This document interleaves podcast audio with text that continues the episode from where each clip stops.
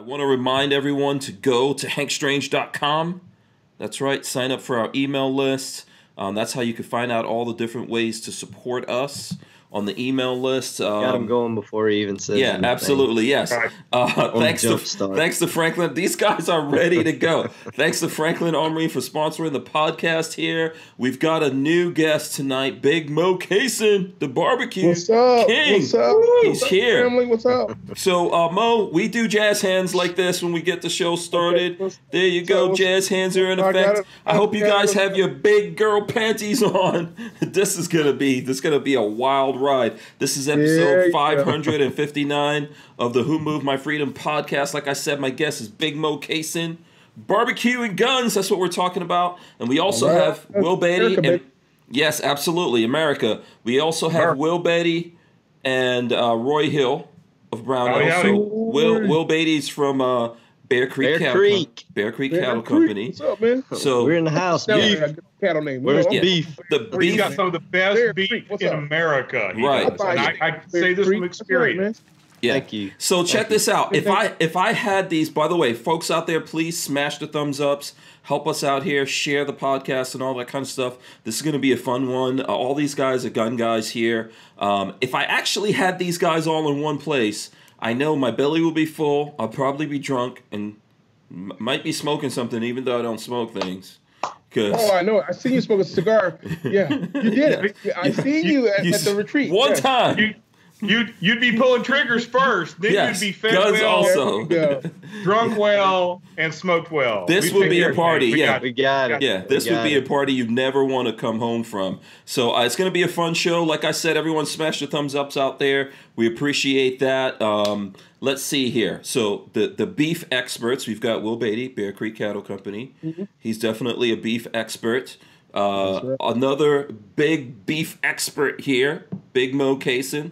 You're our you're our main guest tonight, man. It's all about you. Oh, oh, Wel- welcome what's to up, the show. man? Yeah. What's up? You got the family, man. Absolutely, man. And of course, we've got Roy Hill. Brownells, Brownells. baby.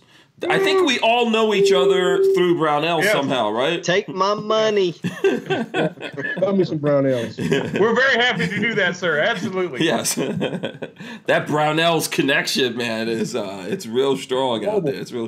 Oh, there goes the flag. Thank you. Let me see. Thank if you. where's Hey, my, I, where's my I, I'll tell you, as, as, a, as an unsolicited uh, support vote, Mm-hmm. one of the first places I ever check if I'm looking for gun parts, brownells.com. I got to go up That's, there. that's my that's my Thank Thank first you very stop. much. Thank you. Yeah. We're, we're going to try to, real hard to keep earning your business. Yeah. Thank you very much. Good, Do great job. yeah, good people.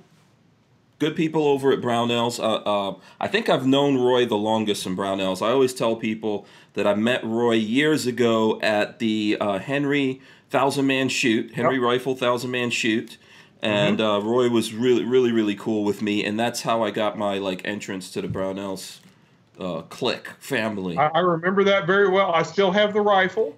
Yes, I, in fact. I still have my number that you had to get to to whatever pin on your shirt Yeah. or whatever. Yeah, I've Yep. got all that Got stuff. I don't know if you guys heard of the Thousand Man Shoot.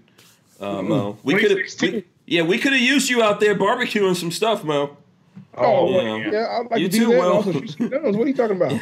We got to talk Yeah, to we need- Henry Rifle, we make need- that happen again. So I, I I'm just sitting here, you know, with the with the awesome reputation that Big Mo has as the, the Aw, king of barbecue. I'm just imagining what a brisket, a Bear Creek Cattle Company brisket Uh-oh. would be in the hands of that man. It's a I, that, that's probably against the I'm telling law you, if I took somewhere. that brisket, I took one of your briskets and, and I'm, cooked I'm it. getting a case of the vapors over here, y'all. Y'all, y'all are talking Get dirty the right vapors, now. man. You be like, no, Mo, come on, whatever, whatever you need, Mo, whatever you need. That's what I'm saying. I'm you, man. um, listen, first of all, let me apologize to everyone out there who's going to be really hungry. I hope you can get your hands on some uh, barbecue while we're Sorry, doing this. not sorry. yeah, there's gonna Awesome be yeah, there's gonna be lots of uh, barbecue going on. So let's start. Let's uh, let's start with Big Mo since you know you're the special guest here tonight. Okay. Uh, the, every all these guys are awesome, but you know you're the first time here on the show. Do you want to tell the folks about yourself a little bit, Mo? How you got Sure. into the whole barbecue world, your background, etc. Sure. Uh, for me, you know, I come from uh, Des Moines, Iowa. That's where I'm born and raised, corn fed. Mhm. east side Des Moines, Iowa, Mhm. and uh, my uh, grandmother and grandfather um, they had 17 children, Wow. and yeah, and my grandmother grandfather from southern Missouri, so they kind of moved up to Iowa, planted roots, and um, so we are a tight knit squad. You know, uh, my grandmother's passed, and I have a couple uh, a couple uncles and a couple aunts passed uh, aunts passed, but we're a tight squad, and we always barbecued or grilled out on, especially like on Sundays after church, uh, holidays. You know, we were always at somebody's house getting down. And so that's how I got introduced into like grilling and barbecue, just standing there, you know, nine years old, watching uncles and stuff cooking up on a 55 gallon drum cut in half on expanded metal with some uh, Kingsford charcoal and cooking pork steaks up or cooking some ribs up, some chicken up. So that's how I got, uh, I, I, I just love the smell of cooking. Uh, I love the smell of barbecuing and I love managing a fire. Um, there was something that uh, when I became like a 10, 11, 12, my mom, my mom had a 55 gallon drum in the backyard, and uh, you know I would go out and I would cook, and um and I just love it. And then you know um, grew up, went in the Navy, uh, came out of the Navy in '93, and one of the first things I bought was a little smoker. Went to Walmart, got me a little Brinkmann, and got back at it. And um, um, this is before like all the barbecue shows that were actually on. I mean, there were some shows like on Food Network, but basically they're like the real barbecue shows. And uh, I was just hooked, man. I mean, I started seeing these shows with Tuffy and Johnny Trigg and all those guys, and and I said to myself, man, I can do this, man. You know, I, I, I love to go to a barbecue cook-off just to see what it's all about. And I, 2006, Des Moines, Iowa. It's called the Pork Expo. Uh, it's a huge global event that happens every year. Pork industry, but then they used to have a contest that was tied into it called. Um, it was separate, but it was doing the same time on the same grounds at the fairgrounds called Pork Barbacolossus. It's no longer.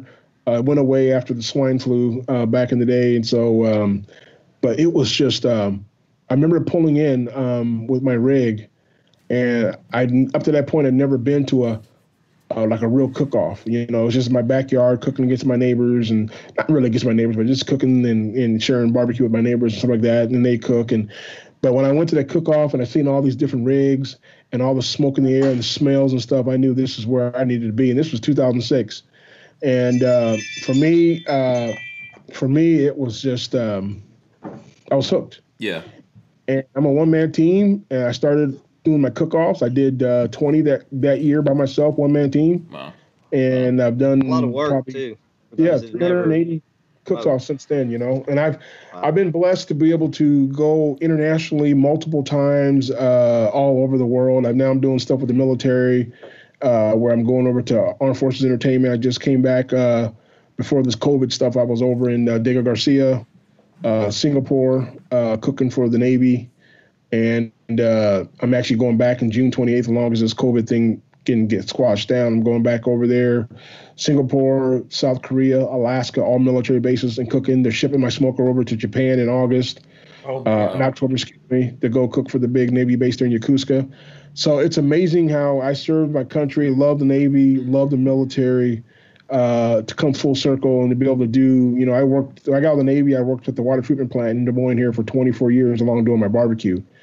And in 2017, I had the, I got approached with Academy Sports. And if anybody knows about Academy Sports, they're a huge sporting goods chain down south, and they're all over the south. Uh, and uh, they reached out to me and said, hey, man, we'd like to get your products in the stores. And after that, you know, when I looked at those numbers, I was like, okay, cool. So I was able to walk away from the water plant that I did 24 years at and just be able to do me. And uh, it's been a blessing. Um, that's all I can say. I wake up and uh, I just promote my my products, my rubs, and and I'm able to take care of my family. And uh, it's just uh, it's just a blessing. But I love barbecue. I love the family of barbecue. Um, and uh, you know, I always had growing up, we'd go uh, shotgun, you know, deer and pheasants like that, you know. And my uncle, all my uncles were hunters, and and the majority of them. And uh, to be able to hook up with Brownells, uh, do a couple things for them, and it's amazing how tight knit, just like tight knit the barbecue world is, the gun world is the same way. Mhm. You know, it's the same way. When they find out you you're, you're legit and you're for real, for real, you know, you got you got a friend, man. You really do. And uh, and um, I'm I'm just a hobby you know, guy who likes guns. I, I, I love it. I love getting out. I love the, uh, getting into like long range, even though uh, I say I'm just a beginner. Um, a good friend of mine, Adam LaRoche, he does a lot of stuff for the military. He's a retired Major League Baseball player from Fort Scott, Kansas. And I go down there. We do stuff for the military, bring special forces guys in, and just to hang out for the weekend. And and I learned so much about shooting with those guys. Yeah. Um, he's got sniper guys coming in, uh, extractors, and just like this last time, you know, I had my first time I went down there. I had my six five Creedmoor. I cooked barbecue for all the squad. They had SEAL Team Six come. I, Well, I shouldn't be saying that right now. They had SEAL team come in and fly, actually drop in do some training there. Were you, yeah. Were you shooting this stuff? That's right. Yeah, Fort Scott munitions yeah. guys. You know. yeah. It's, I went to college in Fort Scott. So oh, you I did. That. Oh. Actually, oh yeah. I went to I went to I went to the JUCO there before I went to the Navy. Oh, that's cool. And, uh, and so it's just like uh, I got to get into what these great great great guys you know and and being that i'm prior service military it's just it's just man it was awesome. So I was just down there late late fall, and we cooked some barbecue, and we had like a bunch of Army Special Forces guy come come in, and that instructor took me out. And Adam Roach has got a big mile. He's got a big platform on one of his properties. It's got you know 300, 500, 700, 800 thousand yard mile range. Uh, basically everyone's dream. two days oh, yeah. taught me so much about my 338, mm-hmm. and it is such a feeling when you take for the first time ever taking a gun. I had a Ruger one of those new Rugers that back a couple, couple years ago. That Ruger first came out, the six five Creedmoor. I had that about mm-hmm. that out the box gun, and I remember taking me out there. And these guys, I probably fifth shot in, hit the target a 1000 mm-hmm. yards, mm-hmm. and it was amazing. Yeah. And I just was down there with my 338. I got a custom built 338, and took it down there, man. And it's just, to me, it's just awesome to be able to take a round like that and be able to shoot long range and have someone spotting for you and telling you the adjustment, knowing what they're doing, telling you the adjustments to make, and then you making the adjustments and then hitting that target. Yep. To me, it gives me goosebumps, and I, I I can't wait to go back down there and shoot long range, man. And and now I've got a nice little collection of guns, and I because I just like them. I, I just love them. I love the, the the quality. I love the diversity of them.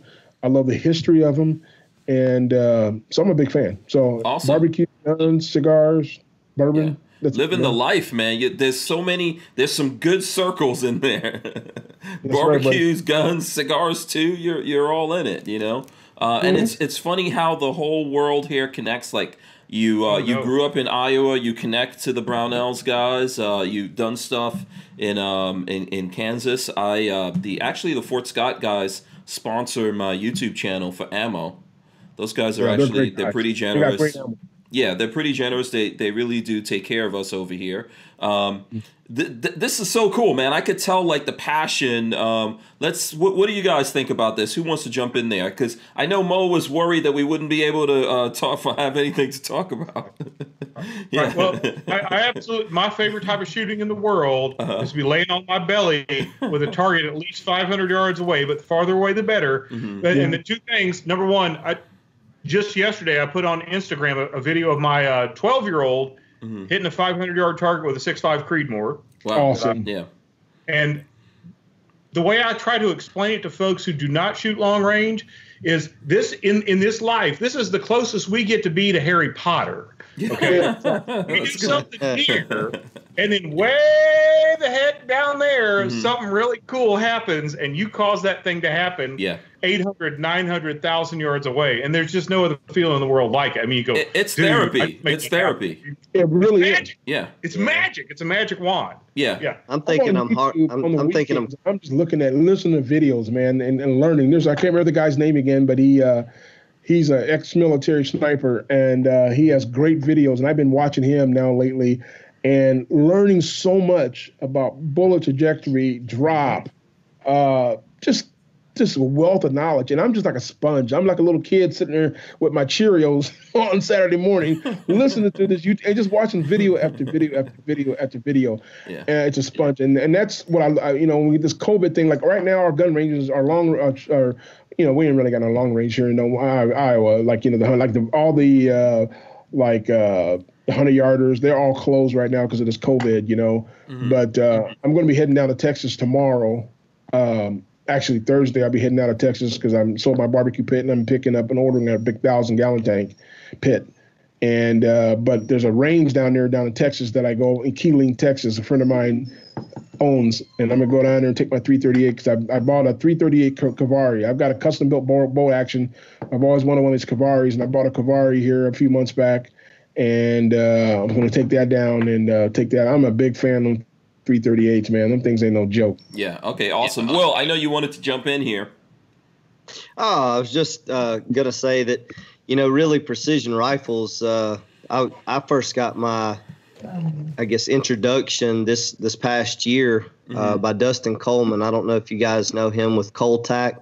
Uh, he does suppressor covers, but anyway, I was just a monkey on a gun, and he he uh, put me on his six millimeter Creedmoor and uh, guided me in, and I, I darn near hit a, a golf ball at a thousand yards, and like, Damn. just- Yeah. yeah, well, it, it wasn't me. It was good guidance. Um, but but the, the Magic. the thrill, Magic. Like yeah, and the, like and the Roy capabilities, you know, of of what these guns can do, and and be able to reach out there. Um, but I wanted to touch on on Mo your your background and kind of what what got you into uh, barbecuing and smoking. So, you know, I was really I was thinking while you were you know giving your background and your history, and a lot of the reasons that I ended up uh, in the beef business are very similar.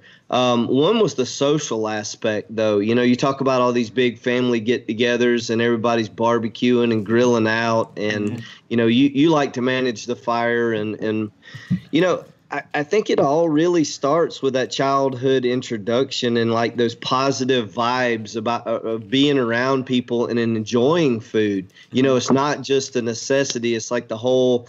Um, social aspect with the family and and you're out there and um It's what you know Everybody, it's what life's about, right? That's what yeah that's the meaning of everybody's life. having a good good time and global, but it is Americana, and you're absolutely correct. You know, sitting on a bonfire and and, and you and you're cooking some barbecue, and it's done when it's done. You don't force it. You don't rush it. Everybody's got their. You got your uncles got the old slits or or, or the Pabst Blue Ribbon, and they're sitting there and they're talking. and you I wasn't gonna say that but you know It's Yeah, true. done.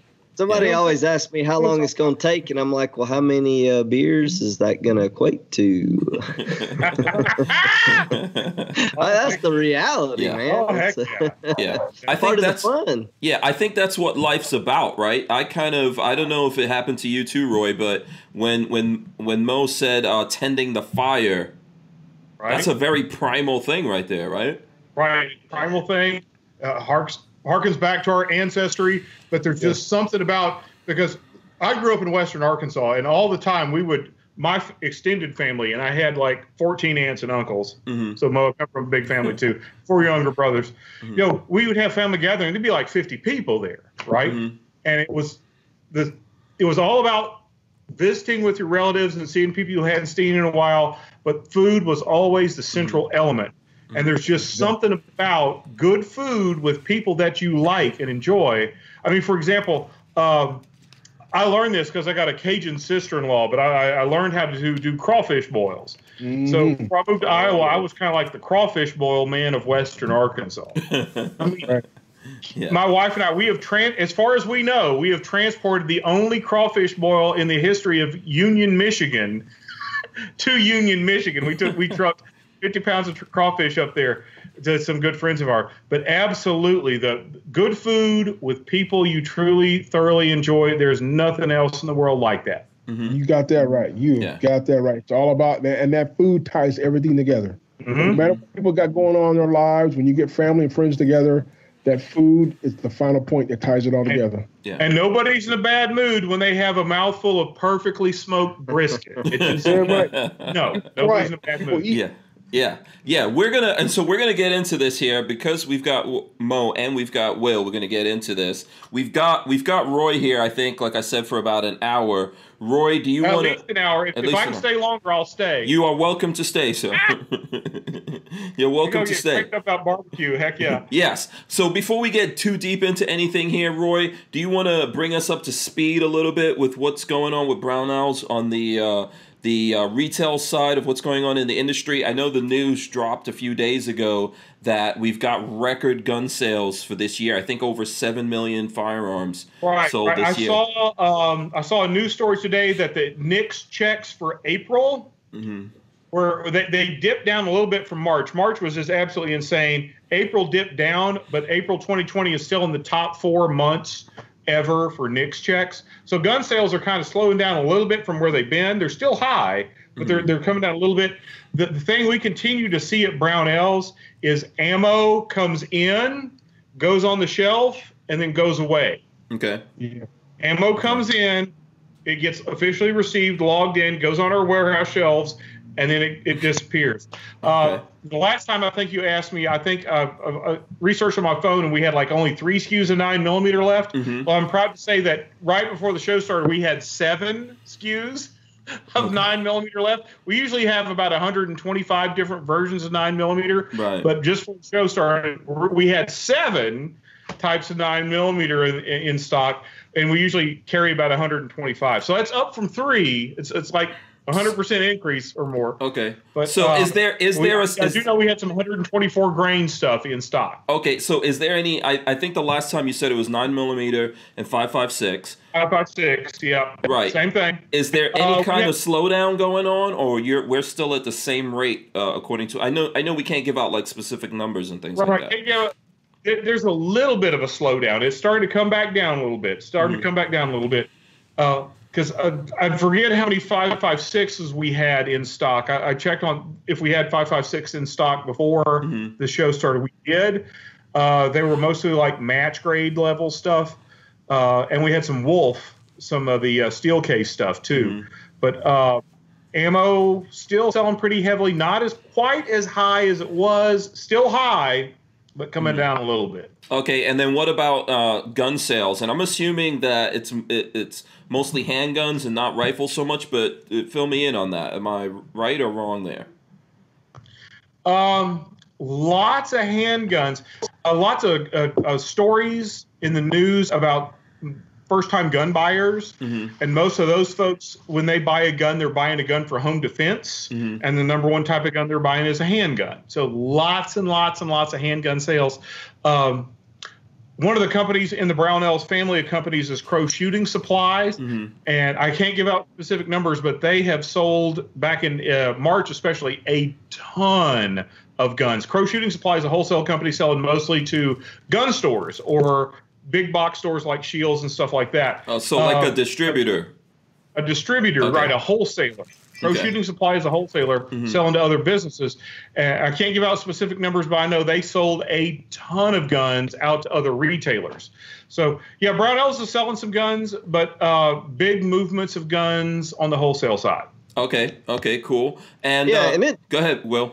It it's got to be a lot of rifles and, and parts too, and and I know this because I'm a consumer, Mhm. and you know, Ah, so am I. o- obviously, yeah, you know, everyone here. Yeah. obviously, you know, I had I had a few uh, uh, rifles on hand before all Mhm. this started. Um, but you know, I've always got a you know, I'm like every other gun nut, and I've always got a project, and I'm out there looking for parts. You can't find parts. You can't find lower parts kits. You can't find Mhm. uppers. You know, especially when you're looking for tier top, you know, tier one products. So there, Mhm. there's a lot. There's a lot of sales. I I just see from a consumer across the board. Okay. Right. Uh, long guns too. Yeah. Right. For example, And God I'm- bless I'm trying to build America. a couple of polymer 80s into handguns, Okay. And we don't have any lower parts kits, man. We don't have Wow. any uh, frame kits, and I need those parts to build my two polymer 80 pistols. So yeah, I feel your pain. That's interesting. That's interesting to note that the parts um, side of that is still going up. So let me do this. I'll kind of like go around here. We could start with Will, and then go to Roy, and then go to Mo. That that way we'll give uh, everyone a chance to think about this. Will, what's what like what's on your list? What's on your shopping list? Your uh, of guns that you're looking for right now? Okay, so I I do have a little niche. Um, Mhm. After 11 months of wait, uh, I picked up this week my M16A1 uh, Okay. transferable. It's a Department of Energy uh, gun, and what I was wanting to do was modernize the the lower, save all the original parts, but I want to make somewhat of an MP7 clone, um, and I want to. Uh, modernize. I was going to use all BCM parts. That's I don't know if I can say all the specifics, but that, that's Yeah. that's the Heck stuff yeah. that I like. Mhm. And I went to Brown. BCM, I went to. Brownells and tried to get it, and it was out of stock. So I Oh well. but anyway, I, I want to modernize it and then probably hit up uh, again and, and and get a five seven conversion, a CMMG conversion with the with the full mag, um, and then probably you know so when you that that's a great thing about buying a transferable you know is, is and especially like on a platform like an m16 is the flexibility Mhm. so i also want to get a FightLite uh, belt fed upper Oh. and Yeah. let let that thing rip uh, Oh, so That's Yeah. fun. so anyway, I'm saving my pennies. That's that's the short of it. I'm already broke from buying the uh, the gun, but it, it took 11 months. I've Yeah. recovered a little bit of funds since then, and uh, You you're just kind of trying to build it out. you will have to buy the Brownells barrel of ammo when you get that when you get that Yeah. machine gun. Well, okay. hey, all jokes aside, Brownells is a supply for already linked 62 grain ammo Yes, to feed have that FightLite, so I don't have to hand link. link. oh. You got it. Yes, we So- do. Yeah, I know this. You know, I, I look Oh. at them. okay, very cool. Very cool. Yes, I'm gonna be ready to rock and roll. Oh, that's that's yeah, that sounds good, man. Uh, let me know when you get that so I can come visit you. Please. Um, Roy, let's go to you. What's what's on your list? You work at Brownells.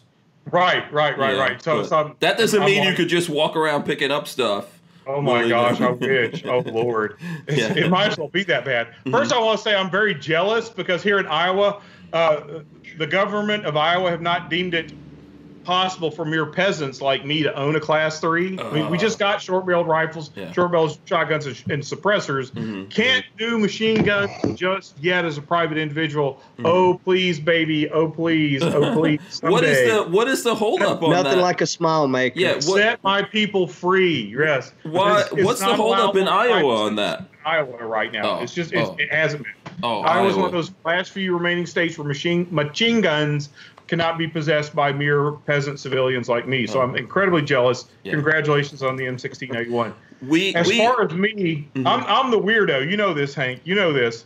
Um, on my priority list is I've got some weird calibers. it's gonna be big bore. I could tell. It's gonna be an elephant gun.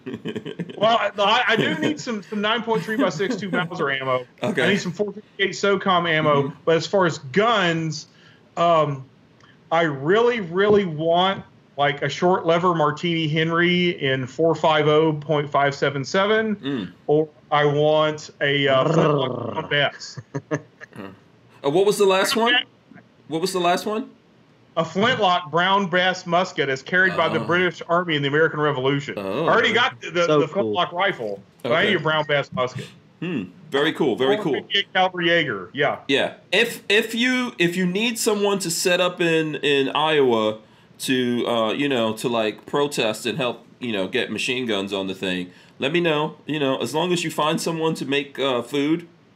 Okay, I think know, we got somebody over here in, this screen down here. Yeah, we can get, we can get people over there. Uh, so Mo, what's what's on your list, man? I know you have a nice gun collection because I, I Yeah, follow you you on IG. So I got friends of mine who got like just chests and chests full of guns. Mhm. I don't have any 22s. All my stuff is like you know big caliber stuff. You know, like uh, oh wow, I'm a big fan of 338s. Um, I've got a bolt action custom built carbon fiber proof barrel. Uh, only weighs nine pounds. It's got a uh, you know it's just a just an awesome awesome unit. And then I've got a I just bought a, Tavor, a Kivaari 338 semi. Uh, and uh, so I'm good on my 338s. Um, for me, I want a high end like a Trijicon Reap IR, something thermal. I Oh, always watch thermal. hog killing videos, man, shooting video. I just I just love going down that shoot. So to me, on my Christmas list is a Trijicon Reap IR. Uh, somebody wants to give Big Mo one, I'll be happy. but that's what I want. Trijicon. But uh, that's what I want, man. I, I mean, I've got and that ammo. You know what I mean? I've got uh, I've got a pretty good selection of 338 ammo, and but you can never have enough, obviously. And so I got ammo Awesome. cans for Awesome. ammo. Um, I've got uh, I'm good friends with IWI. They have blessed me with some good stuff. So I've got uh, I just took it out last week in indoor gun range, but uh, that new Tavor 12 TS 12 12 gauge, that thing's a monster. Yeah, man. Uh, I'm a fan. I know you like bullpups, right? Because I think I think yeah, you do like I've bullpups. Got a yeah. First seven that behind me, that's mm-hmm. a, a, 308, and then I've got the uh, TS 12 12 mm-hmm. gauge. Uh, monster. Took it out. It was awesome. And then um, I got a Masada nine millimeter. Got a Desert Eagle 50 cal. Mm. Got a Glock. Uh, got a uh, uh, an early para ordnance, uh, early paranoid, uh, paranoids, uh, para ordnance 45 high capacity back when they were good mm-hmm. before they sold out to Remington. Mm-hmm. And uh, not to knock Remington, but you know they. No, that's fine.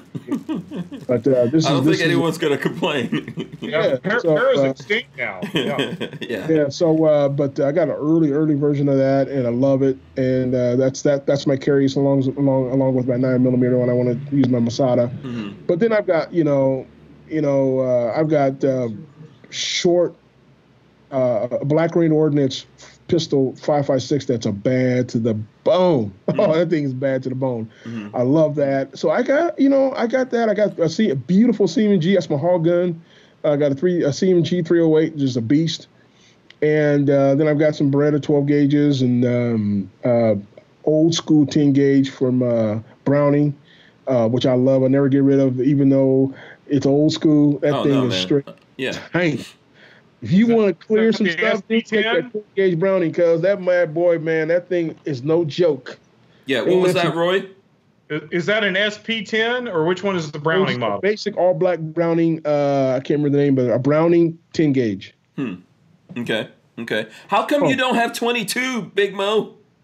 I got I got some 22 ammo. I just ain't got no 22s. Because he's big, big calibers, big mo. Oh yeah, man. I, I, gotta have something that thumps, man. Yeah. 20, 22 just doesn't sound right. No, with 22 is great. if, if, if a zombie apocalypse, that's probably one of the best calibers to have because you know you get a you can pack gazillion you know cartridges and the rounds and then you can go out there and uh-huh. you know as long as you're doing headshots, you're good to go. Yeah. But uh, for me, I'm everything. I, I mean, the lowest caliber I got is uh 556. Everything else is all okay. 308s. 338s, mm-hmm. you know. Yeah, this is a good. So this, this is a good point. Out, but I just I'm happy. Everything I got is I'm happy. You know, I got a gun case here, and I got a I mean a gun safe here, and I got a gun safe right there, and I got everything that I want. I really do, man. I'm real, you know, and I'm real specific on what I want, and it just satisfies me everything. You know what I mean? The rest of the stuff is just kind of gratuitous, but I got everything that I want. All I need is more ammo. That's it. so I'm gonna yeah. come see Brownells for that. Yeah. Um, yeah. And, uh, I've I've got the you know it reminded me uh, when when you said you know what's your project um, thermal is is on my list too Mo mm-hmm. and um, I, I, I tell you I have to get a give a shout out there's there's some guys on YouTube uh, Hans East Texas uh, mm-hmm. uh, probably around your area and also uh, Jason from Outdoor Legacy Gear. They do uh, the Late Night Vision podcast, and they're reviewing all this thermal. And you know, I've been, you know, I love the Trijicon stuff. I mean, it is definitely they, they nothing gets any better. Uh, the resolution, um, Resolution. But, but, you know, for me, I'm just kind of like if it doesn't come with a stamp, like a transferable something or another, where I feel like I feel like I'm spending a lot of money for a, a big screen TV that like in six months or a year it's worth half what I gave for it, but Wait, I still want yeah. the function. Mm-hmm. So so I've been looking like at the Pulsar lines. Um, you know, a lot of value, just trying to figure out what I want. But, but you know, it, the hard thing about thermal, and I know that there's other guys out there that feel this way, is you know, you're spending three, four, five, six, seven, you know, whatever line yeah. you're looking at, thousand and it's mm-hmm. like buying the car without ever test driving it. Like you, you right. can't even look through it before you get it and once you get it you're stuck with it. So yeah. you know that's I'm that's the hard I can do. I'm, I'm I'm trying to give a you know trying to get a deal with Brownells where I go and, and I cut the grass for once a week for the next five years. They give me one of them. I know they got. It they got it up on the shelf. I don't know why they messing around. Hey, you hey, uh, don't don't float that idea if you're not. hold up man. we, can put you on goose patrol. I'll, yeah. I'll get it done. I, I mean they gotta be paying somebody to cut that grass, I'll cut it. Yeah, Mo, up, you, are floating an idea okay. that they might actually go for, man. You're telling me I want one of them nine thousand dollar IRs, man. I, I, want one of the thermals, man, and they got it. They got it sitting on the shelf. Yeah, but, but Go ahead. I, I heard that somebody likes the giggle switch, is what I just heard. Somebody likes the the, Yeah. the third position on the safety I mean, who doesn't? Who doesn't like full auto? Oh auto? baby! Oh yeah. Yeah, full auto's the way to go. I've I always tell people my the, the like the fun, the the most fun thing to me, right? I think 22 is awesome, by the way. Uh, full I auto, 22. yeah, full auto 22 suppressed. Oh baby. They're No. bad. I shot one. Yeah. The Fort Scott guys got one, and they brought it. They brought it down when I was over over at Adam Roach's house, and that thing is awesome. Full, Yeah. fully auto Yeah, 22. as long as It's you don't so- have jams, as long as you, you know, I mean, if you- Right. Eventually, it's gonna get dirty because it's 22. So after I- that, I'm gonna put, I'm gonna say nine millimeter or 45 full auto I- suppressed. I love full auto. My favorite full auto is an M240 Bravo. I've shot one of those suppressed, and it's a Cadillac. It's unbelievable. Everybody should have one of those. But but uh, 22s, that's what I grew up shooting. Mhm. And a, a good bolt action accurate 22 is a thing of simple and pure joy. Yes, yeah, That- yeah, and you can also you know, I count how many times I've been in the backyard or on the back 40. or I used to live on 30 acres in Arkansas before I moved to Iowa, and just go out with a 500 round box, brick, a 22, and just Mhm. burn every single round over the course of an afternoon and the evening. And it was, it's just the most beautiful, amazing, fun, relaxing, awesome thing to do. Yeah, and Exactly. 22s can get expensive too, man. Yes, Um, they can. Yeah, recently I think Brownell sent me a Volquartsen uh, trigger. Actually, Babyface did a video with that recently. I don't know if you saw that or not, Roy. I gotta I gotta tag you on it. Oh yeah, But send you- me the video. Yeah, we'll send you could get you could you could really get expensive. You know, Oh, you, yeah. you can get into 22 cheaply or affordably, but then you can Yeah. drop a lot of money trying to money. trying to build that up in there. You know what I mean? So right, there's right. there's lots of different ways to go there. Um, have you guys noticed a run on the 22 before we move away from that? Is, is uh, are people buying a lot of the 22 or 22 ammo still There, good in there, stores? there was there was a whole lot of 22 buy-in going on, and I've Mm-hmm. read some articles. I haven't checked the website to see what if 22 was in stock Mhm. because, quite frankly, I'm sitting on several thousand rounds of 22 myself, so I haven't really paid attention. Uh, I, I learned from the from from the Great Panic of 2013 is whenever you Yes, buy I it, I Buy it? remember that. yeah, But I, I want to ask a question. Mhm. Everything. Yeah. Because all of us, all of us went through, or, or at least to my knowledge, we, we were all great gun 2013, right? Yeah. Right. So none of us are new, and and we remember that. And I might be sitting on a few rounds uh, going into the going into the COVID thing. Uh-huh. is that five or six six figures? Yeah, exactly. Hey, that's asking personal detail. um, but but you know, uh, so here's my question. Sure. I already know what I have, and you know what you have. Mhm. Yep. Were you like me? Did you still buy some ammo during this? Oh You damn heck right. yeah! I still did, and I'm like, I don't even need it. No, But I- I buy, But I didn't I buy a box a overpay. week. I didn't buy a box a overpay. Week. Yeah. So I just I just watched for deals and I knew Right. kind of what the market was Right. running anyway. And if I saw a deal, I was like, eh, I can't, you know, dear Lord, I'm weak. I'm about to make this gun purchase. You're, you you're know, not, I mean, you're, not, just you're not weak. it's not a You're sin. weak. That's not a sin. you are prudent and forward thinking Yeah. because you got burned in the 2013 panic Yeah. on 20 Yeah. ammo. Yeah. Okay, Yeah. I'll give you an example, a real example. As soon as I am able to, when when this COVID stuff slows down, I will never have fewer than about 250 rolls of toilet paper in my basement. a warehouse. hey, that's that's like rappers. It in doesn't 2020. spoil. They're like, oh, I got all the TP. Yeah. Oh yeah. Yeah. Yeah. Oh god. I I will. don't Once, once? I I make I, I did not understand. there will always be a stockpile of at least 250 rolls of toilet paper in my basement from here Yeah. on I out. did, not, I did not understand when this crap busted out. what is the deal with the toilet paper? Uh, because Toilet paper does not okay. give you the Hershey squirts. No, I could tell you what it is. I could tell you what it is. If you ever look at the lists of what you of the most valuable things in an apocalypse, toilet paper is always high up there. So Why? it, it's just just Why? because because some Inconvenience. People, it's a If perceived Big Location needs to go out in the backyard and grab some leaves, I can make it happen. Yeah. I Yeah, but people But think do you want to? Huh? So, so that is, it's I just will like have to. it's just like having Yeah. a having a backup having a backup whole house generator for your house, Right. you know, and, and a propane Right. tank. It's awesome, but in a true, you know, grid down situation, like your propane's only going to last so long. you know and the same thing with the toilet paper mm-hmm. and i think it was like an escalated problem so it started out maybe there was a few people buying and then everybody's like oh crap there's not a lot left on the shelf Yeah. i better get some so they get it and then every time it comes back in stock and then it creates this feeding frenzy Yeah. and it's like oh Self-feeding, well i feeding frenzy. Is right. it so? yeah I think I th- I came in before we started this. You guys, I could hear you guys from when I went to the bathroom. By the way, no, I'm just kidding. But you guys were talking about the beef we situation. can hear you too yeah, well, you know, I don't call it draining the dragon for nothing. But anyway, so when uh, oh definitely tmi when um, so you know, do you guys think the same thing's happening when it comes to beef? Do you think we're going to run into a Oh, situation gonna like that? a- hundred percent. we're gonna I- have think- we're gonna have a meat shortage. Uh, here's the thing about it is the when when you're seeing diesel at two dollars a gallon, one ninety eight a gallon, hmm the oil refineries, I take it that's a good precursor of what's coming in in the cattle in the port. I know it's totally two different opposites, but there's a glutton. hmm There's a they have nowhere to put fuel. They have nowhere. Storage tanks are full. That's why they have. I mean, they're paying people to take fuel. Hmm. You know, suppliers are paying. You know, the, you know, distributors are paying. Uh, you know, just to take the fuel because they have nowhere to go. Mhm. The same thing's going to happen. I've already noticed that. I bought some pork over the weekend. I'm in Iowa, baby. We in pork country, pork country. Uh-huh. And I bought when I cooked, I cooked Iowa chops this week weekend, dude. And I paid. I can't remember. It was it was it was pretty expensive. Why?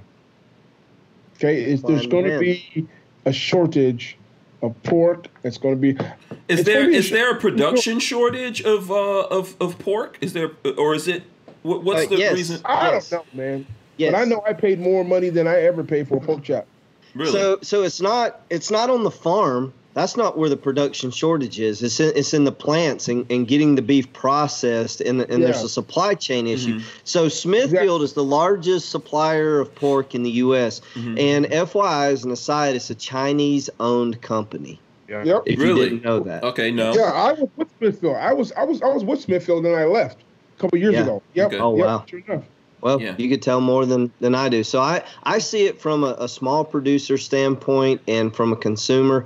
Um, you know, we've got a number of large plants that are shut down. Uh, they had you know COVID issues and they and they shut down. Well, it doesn't take many of those large plants. I mean, they're they're literally harvesting and processing thousands. I'm talking double digit Exactly. thousands a day. Day. So when so when you stop that One of those shuts somewhere. down.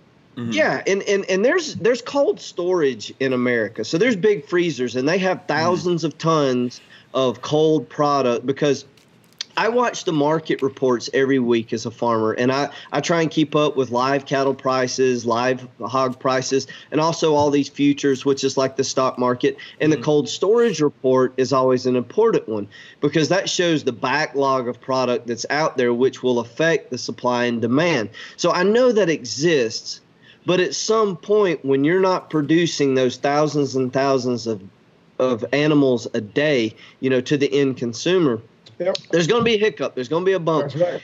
And people, y'all guys, y'all think toilet paper was an issue? People Yeah. will freak out. My phone has been ringing off the hook. Hmm. I'm very appreciative of the business. You know, and and it's difficult even so our small local plant is still running and they do a great job for us here, but they can only do so much. They're at max capacity and you know, I, I've got the TV network uh, would like to get product back on air so that we can sell it nationwide and, and try and but you know i'm having trouble even locally getting enough animals to supply the demand i've got the animals but getting them processed so it's a Oh, right. microcosm Okay. of what's Oh, happening okay. Okay. yeah nationwide So, so since this all hit, you haven't been doing the shows because of the processing, getting the supply out there. Well, once once we sold out completely of product, Mhm. I, I have been back on the network, Mhm. um, and I actually did some cooking last time. You know, we want to keep uh, the my my face, how, however awful it looks, we want to keep it in front of the customer, Right. and um, you know, do some stuff on air. And you know, I've I've been promoting some products for them, and um, you know, but not able to get so to, to do it for TV, it's a little different and it's a little more complicated. So we have to take animals to the local processing plant, have them harvested and broken down, and then we have to transport that product to another facility that has some different machinery and they can repackage it and then ship it back to Atlanta. It all stays here in Georgia and it's housed in a in a great frozen warehouse in Atlanta. And then once those orders, so I go on air and we start receiving hundreds of orders from all over the U.S. and electronically it comes in and we have to ship that out.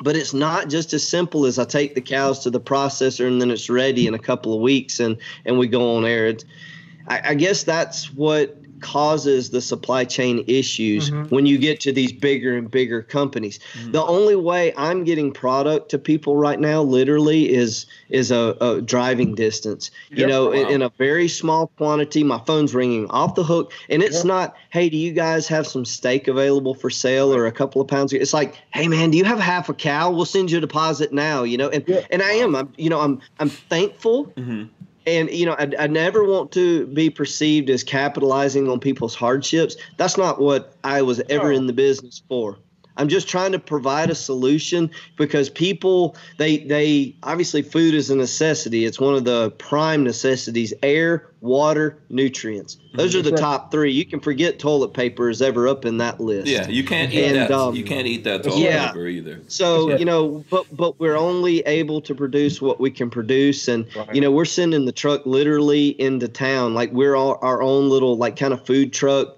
deal. We are licensed to be able to sell direct to consumer, and uh, we're we're getting it out as quickly as we can produce it. But there already is a food shortage. Okay, so you so you you guys are saying that people are gonna like if they go into the stores, they're gonna notice this already, or is it just in certain areas that this is noticeable?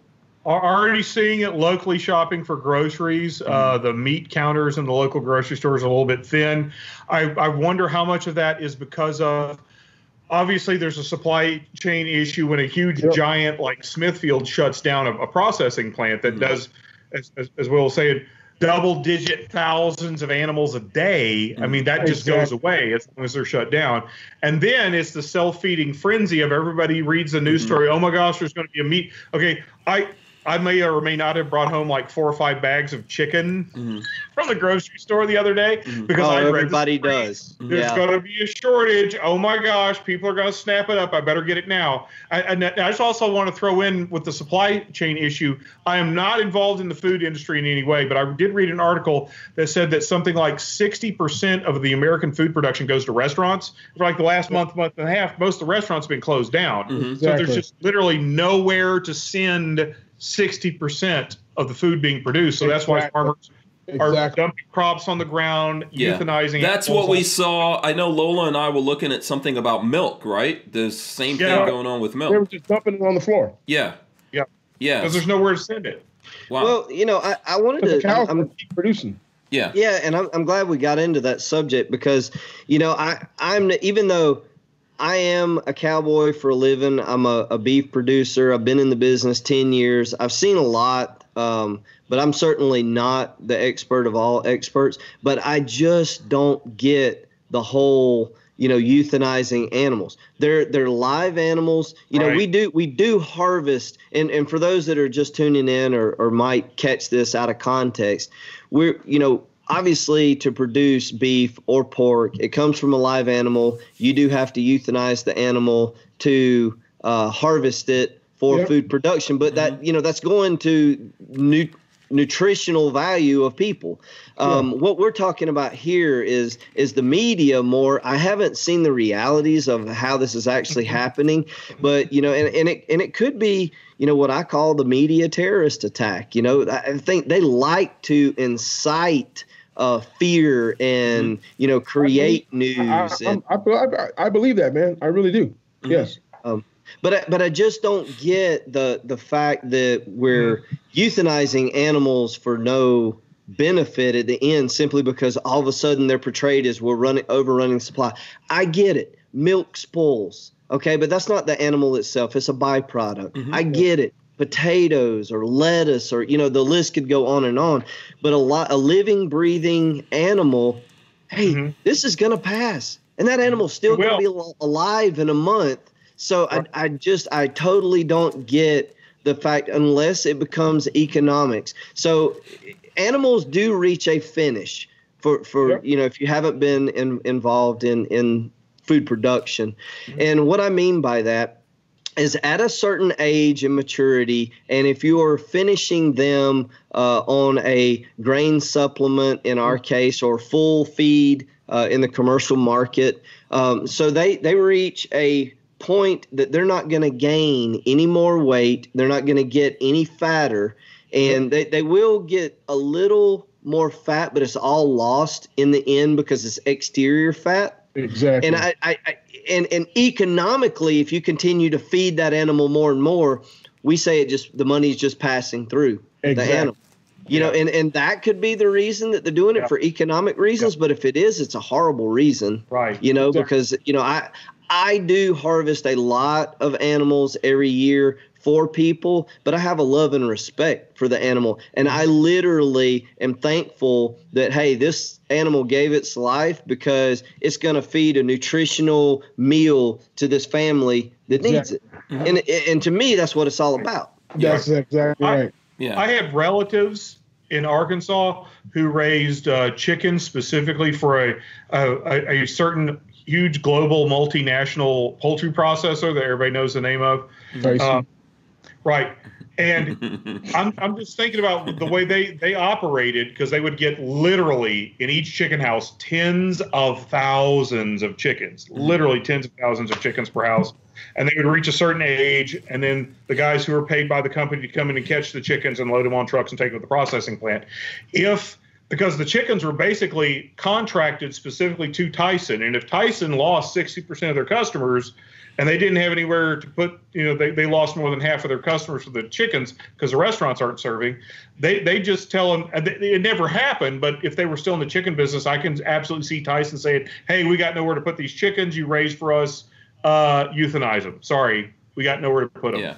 And they couldn't they couldn't hang on to those. So there's a couple of weird things yeah. going on here. Obviously, schools aren't open and uh, restaurants right. aren't fully open. I know they're doing uh, drive up or curb curbside depends service. on the state. Yeah, yeah, depends on the state. The the funny thing is is also in states. Um, I haven't seen it in Florida, but maybe in some parts of Florida this might be happening. But there's states where there's lots of people on the uh, food pantry lines.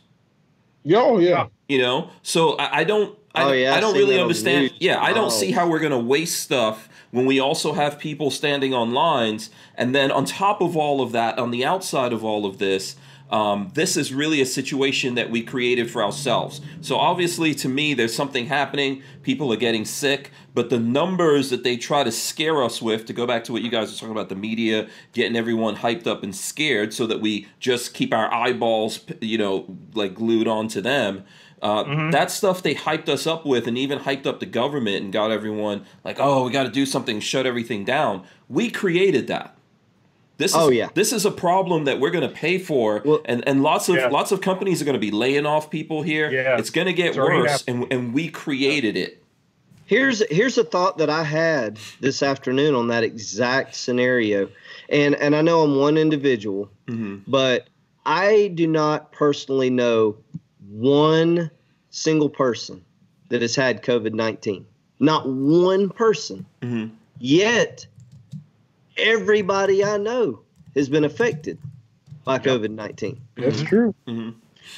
I was gonna say this thing. I have not. I, I, I, even though, you know, uh, you know, I've got, you know, I've got a family of six, and uh, I have two daughters that have medical conditions, and uh, so I know how serious that it could be. I didn't take it seriously in the beginning, to be honest. Mm-hmm um, until I start reading up on it. And I'm just, uh, even though I've been out multiple times without a mask on, there's times I do have a mask on. But um, when you see, I thought in the beginning it was just people that were like old nursing homes, mm-hmm. you know. Then I start seeing these people that are young and getting it. And I, to be honest, I thought I had it last winter because I'm a pretty. I've heard that so many times. pretty healthy guy, and I don't never really get sick at all.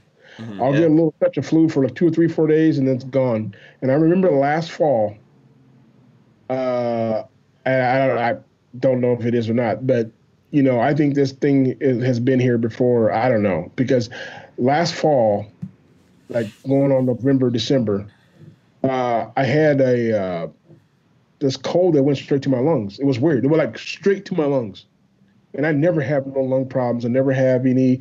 You know, I'm I'm I have a pretty good immune system. You know, been thankful. You know, and it was I get the chills. Uh, I had a fever. Uh, it took me about seven days to shake it, which is really weird and, and unusual for me.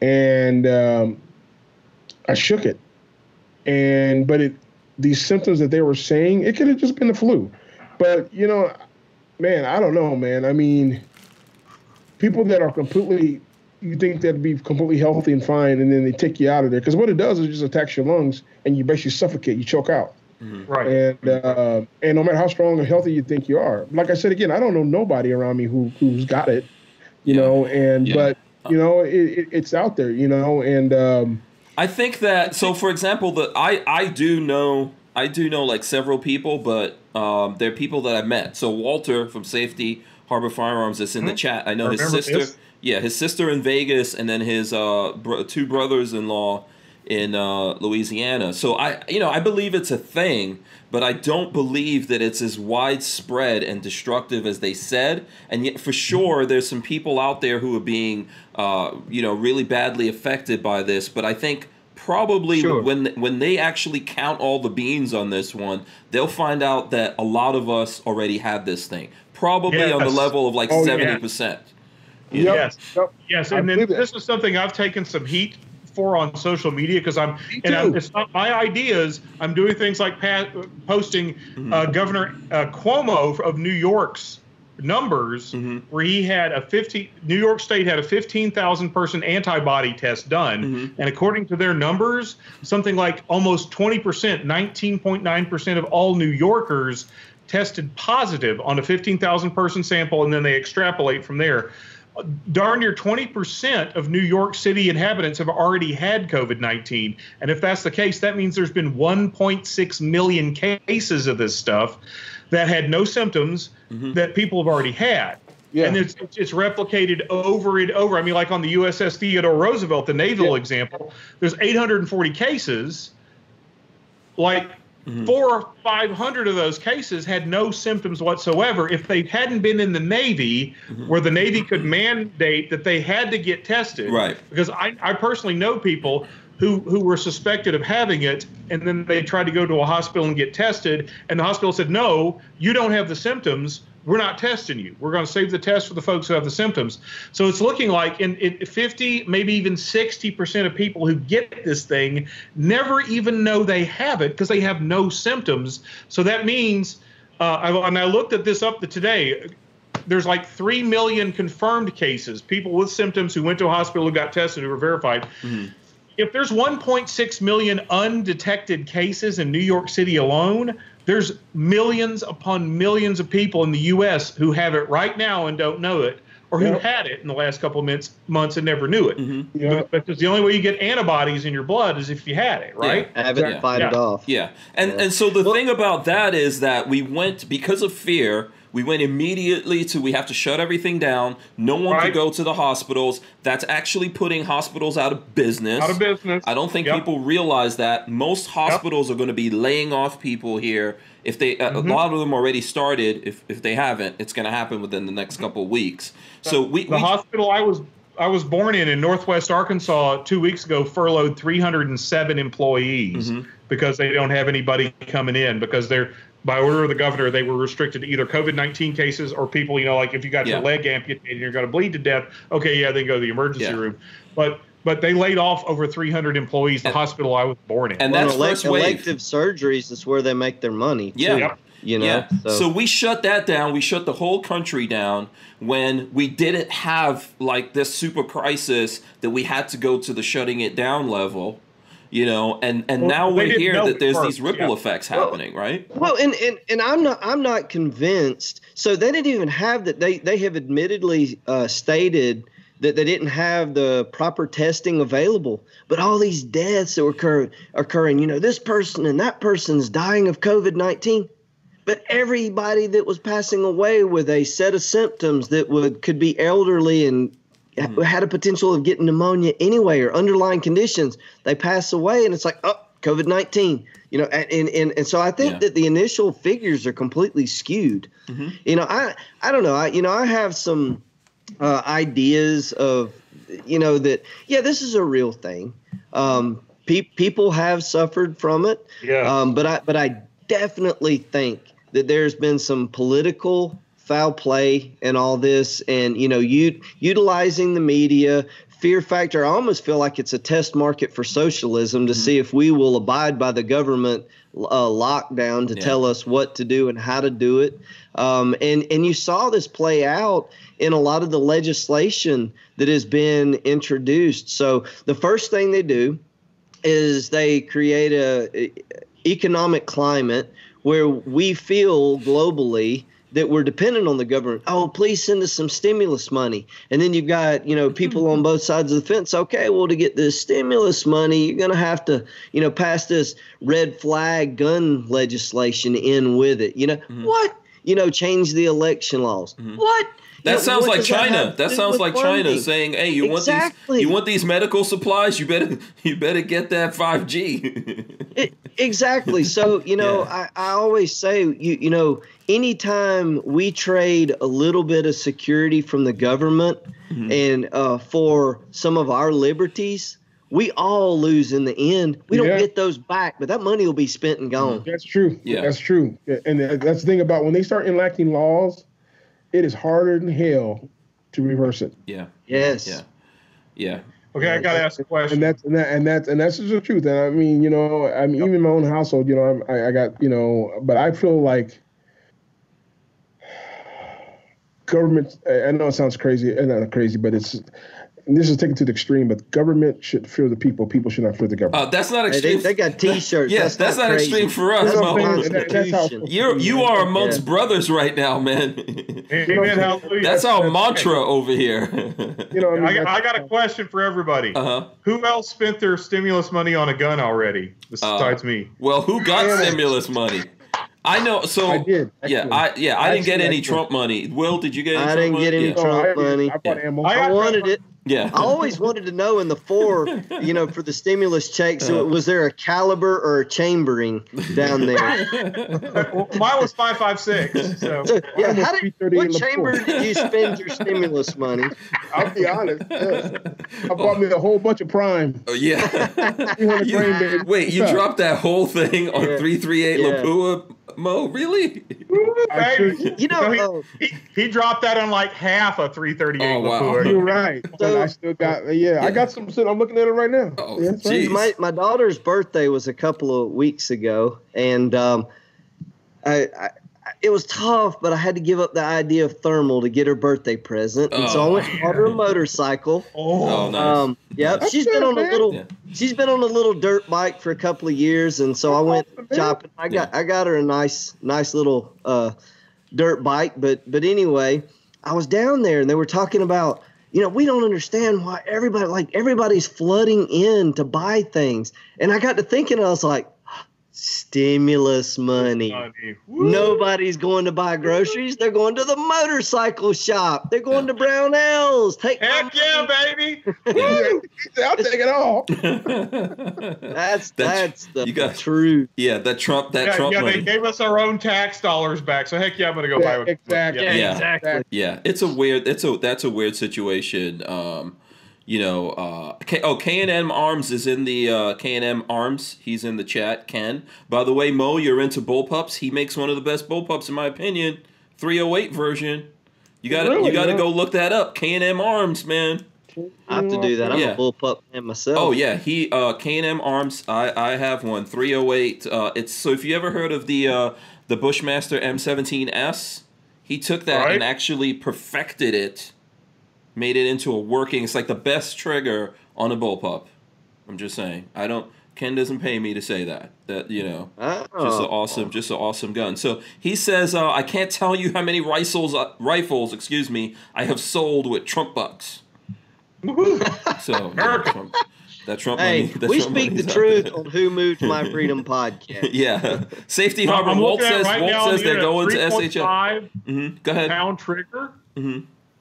Bullpup with a 3.5 Yeah. pound trigger. Yeah, yeah. You gotta try that. I have videos on this. You guys should check out if you go to uh, I'll the Hank Strange that up. channel. Look yeah, look up K and M Arms up there. K and M Arms, and you will Mm-hmm. see it's fr- it's freaking badass, man. You know? Well, you know, I the only way I was able to get a trigger that I liked Mm-hmm. uh, in my Tavor was to to run the Geissele uh, Geissele trigger.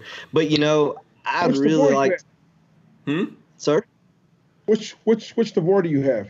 I've got the old SAR, the the Yeah, original yeah, five five six, and and you know, uh, by the time I I had it down the track, I'd gone so far. You know, I got the Manticore arms. Mhm. Uh, uh, The port Razorback. sealer. Yeah. Yeah, and and and the the ridge on top, you know, to get the proper eye relief, and Mhm. and I, I put a Midwest Tactical uh, key mod front end on it. And, you know, sh- short story, I decked it out, and uh, so by the time Yeah. they they came out with the X95, I was like, you know, X95 comes out of the box with all that stuff, but I'm already there. so X95 not, is know- nice too, man. I I, I still Yeah, have oh, I have yeah. both. Yeah, I have both. Yeah. yeah. I have the X But I- but- five.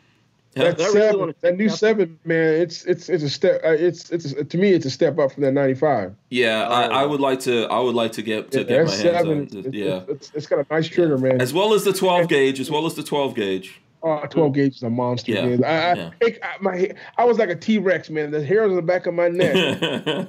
Dude, I, I- first of all, I went to the range and I, You sure I you don't brought like my 338 and I brought That's the pistols hold. and stuff. And I had had a bunch of targets and I shot those up, you know, with the rounds. Mhm. And then I saved the best for last with that 12 gauge, baby. And you talking about people? It was a full full lane because when I brought, started dropping those three inch slugs, obviously I obliterated at target. I'm pretty sure you went past just- the Biden two had- blast. Yeah. It it was awesome. By the way, inch, he, uh, he did Three mag slugs, Phillip man. right there, 12 gauge. Everybody's head's like, what? that's how you gotta do it. That's Oh yeah. That oh, speaks yeah. with authority. that's the zombie meat grinder. K and M says. Uh, Ken says. How much did that trigger cost on top of the rifle? By the way, the uh, the K and M rifle comes with uh, Elftmann. That trigger in there that Roy was talking about is an Elftmann trigger. oh Okay. wow. That's yeah, it. so I, I wanted to cir- I wanted to circle back. Uh, I never I never really got you know we kind of diverted. Mm-hmm. Okay. I wasn't trying to, to to steal his thunder K and M. I, I want to no, look no. into his guns. It sounds sounds like an awesome. Uh, you know the point of me saying that the only way I achieved that was you know with, Geissele triggers are awesome. Yeah. They are. Yeah. Oh yeah. Um, you know, Yeah. but like he said, I, I I can't remember exactly. It was somewhere in the neighborhood of like three hundred bucks on top of the Mhm. the rifle cost to get that level of trigger. And if his rifles come out of the box with it, man, that's like and Elftmann triggers are no joke. Yeah. I mean they're they're quality triggers as well, and three and a half pounds is perfect. Yeah. Also, also the K and M, and and I now really sound like a sales guy for it, but it's uh, all aluminum. So Mm. Really? yeah, there you go. Except what, for the butt pad. weight? The I, butt ha- I haven't handled it. How does it kind of compare? You know, feels good to me. The 30, I I have the 308, which I think is Mm. like the way to go. Um, yeah, it feels it feels good to me, man. I, I'm enjoying it. You know, so. Um, I, I I- he hasn't gone about- into six five Creedmoor yet. I was talking to him about it. You know, um, he wasn't. He- yeah, yeah, that would be cool. But, Huh? but it's got to be six Creedmoor to you know to be to be au courant. Oh, you know. okay, okay, Roy. Well, the, you know, the, Cutting the Absolutely, Six. yeah, six. so the only problem that the only problem that I that I could see, and you know, and and maybe the bullpup is the way to go, but Mhm. you know, anytime you're going to run six Creedmoor or six five Creedmoor, you're going to have more barrel length because I mean it, it operates on velocity. It's almost Mhm. the the five five six you know principle you know times 10 up there with the with the 270s and the Mhm. 308s but Mhm. you know typically you'll see any barrel that that runs and you know if you're going to run a short barrel let's say 308 you can get away with 16 inches you know you're going to need 18 or 20 for a 6.5 creedmoor Okay. and you know so on one side the bullpup is like the perfect place for that because you get to run the extra length Mhm. but in that shorter package but then the flip side devil's advocate is i wanted the shorter package so if i really want the bullpup shorter package maybe i need to go through Uh, it Will. Will, uh, phrasing, Mm. phrasing. You said you wanted the shorter package. Don't, don't ever admit to that. yeah. I Don't, say I don't had get to. rubbing any TV lamps. Nobody Say wants that. the shorter Hey, on, package. Don't be rubbing, rubbing any First it was lamps. dragons, now it's packaging. Yeah. Yeah, he's, he's the only one going there, man. Nobody else going there. What's that thing? I go there by remote. I go there. minded. I blew him by it, and he had to like put brakes on me. Phrasing. Uh, Flying Rich gave us a couple of bucks. He says, "Roy, can I get into the BOP?" You know, you know. All right, I'll, I'll, Yeah. I will make a, an email and a phone call tomorrow. I'll see what I can do, Flying Yeah, he's he's trying to get into the BOP there. Okay, go ahead. Go Flying ahead. Rich, we, we have not been. I'm, dude. I'm in the middle of week eight from Yeah. working from We are home. we are in the coronavirus shutdown. week eight. Yeah. Two I got a- got a bootleg haircut today. I'm not saying where, Oh, jeez. but I but I I'm getting in my did, and it may or may not have been by a licensed professional, but it but it happened. yeah. I've thrown a man mane going Yeah. on. Oh, that hair looks. th- Those locks look good. What were you saying, Mo? I said I'm heading. To, I think Thursday. Yeah, Thursday I'm heading to Texas, man. I gotta. I'm. I'm, I'm taking. I, I sold my barbecue pit, my my competition pit, Mm-hmm. and I'm ordering a big thousand gallon tank. And I'm going to Luling, Texas, and I'm going to Houston. And so I'm going down there. I, I'm looking forward to getting back out on the road because normally I'm always grinding, going here Mm-hmm. and there. You know, and this COVID thing got me locked up at home, which is you know it's good. Uh, I was able to get some stuff done around the house and hang out with the family. Mm-hmm. Yeah, man. We actually pinned you down to do the podcast. If it wasn't Yeah. if it wasn't for this freaking Corona thing, man, we wouldn't be able to pin you down. I'd be over in Japan, in the Japan actually for the military. I know. I know. You know, you know, I was thinking that would be so much pressure. The the guy that buys Mo Cason's competition barbecue pit, Jeez. like there's only one. He can only screw it up from there. Right. You know, like that. He is the pinnacle. I tell you what, that the pit I have, it's from uh, Rockin' W Smokers. I've had it for, I had it in 20, had it built in 2017. The best offset stick burner I've ever cooked on. Is that on I- your? I've Is cooked that all- on? I've owned all type of offset stick burners. It is the best stick burner I've ever owned. Is the new one or the uh, old one on your IG, Mo? the whole one here to take, and and it's got my my ship's crest. I had USS Missouri crest on the on the on, on the on the on the lid. Beautiful pit. Oh, okay. Is that the Beautiful pit. blue? The blue one. The Seasoned. blue Blue one. one, the blue. Okay. Guaranteed Look- seasoned. Okay. yeah, and it's just it just cooks like a champ. Yeah. and it's just easy, you know, easy to run.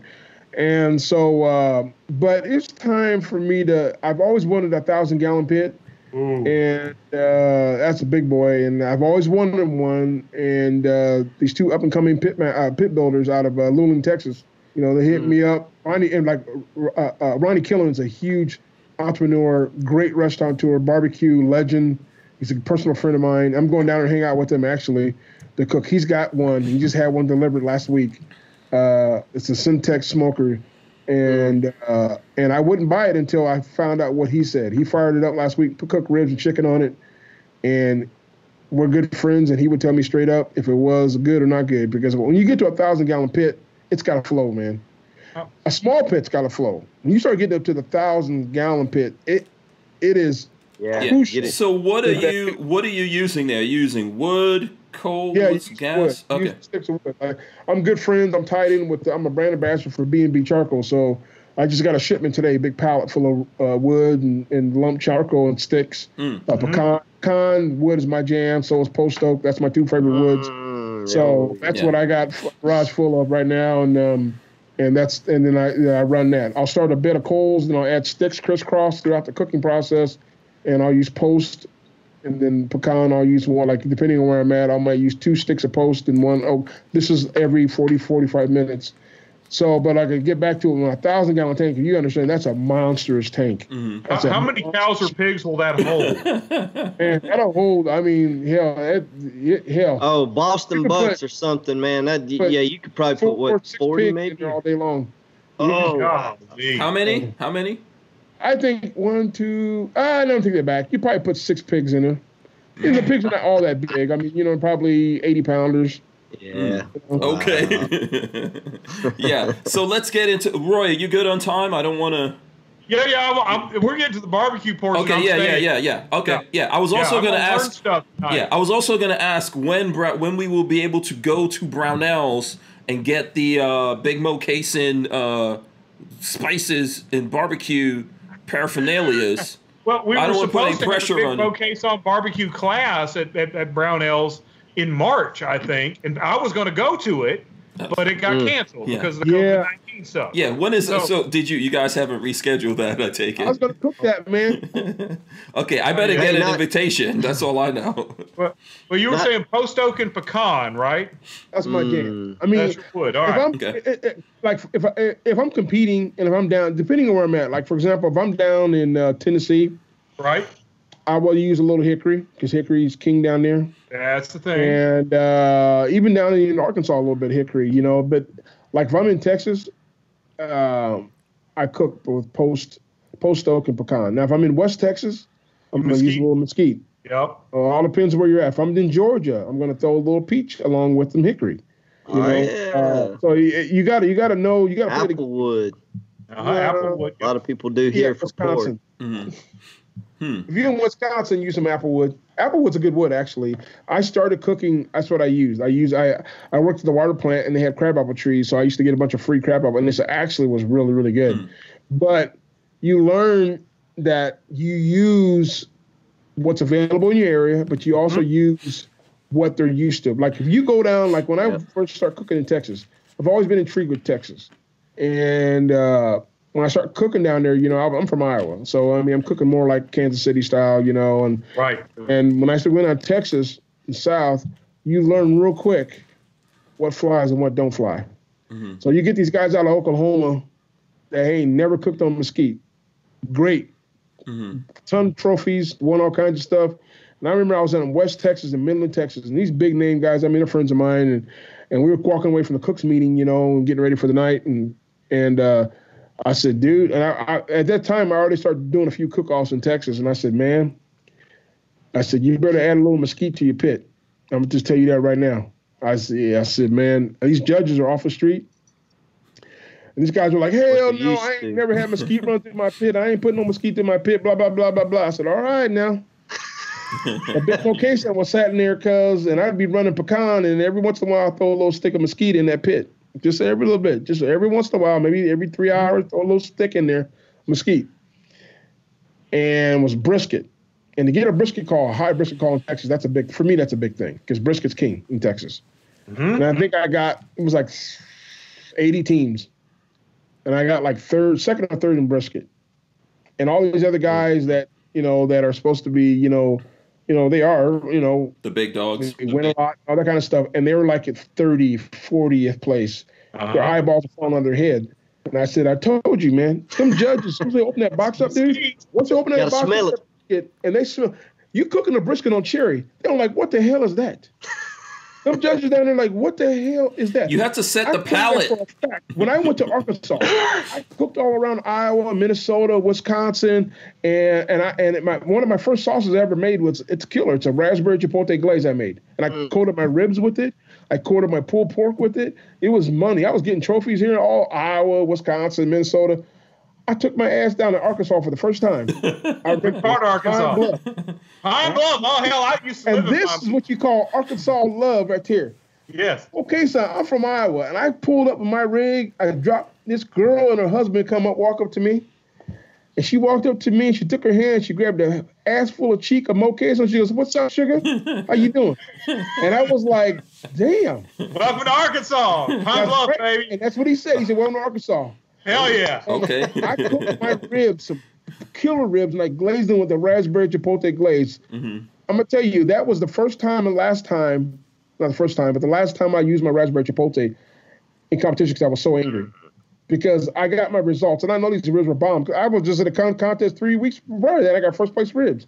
And this is when you're talking about cooking in different regions, a different area. Right. You go to Arkansas, they don't know what the hell raspberry chipotle glaze are. Hell, what is that? Yeah.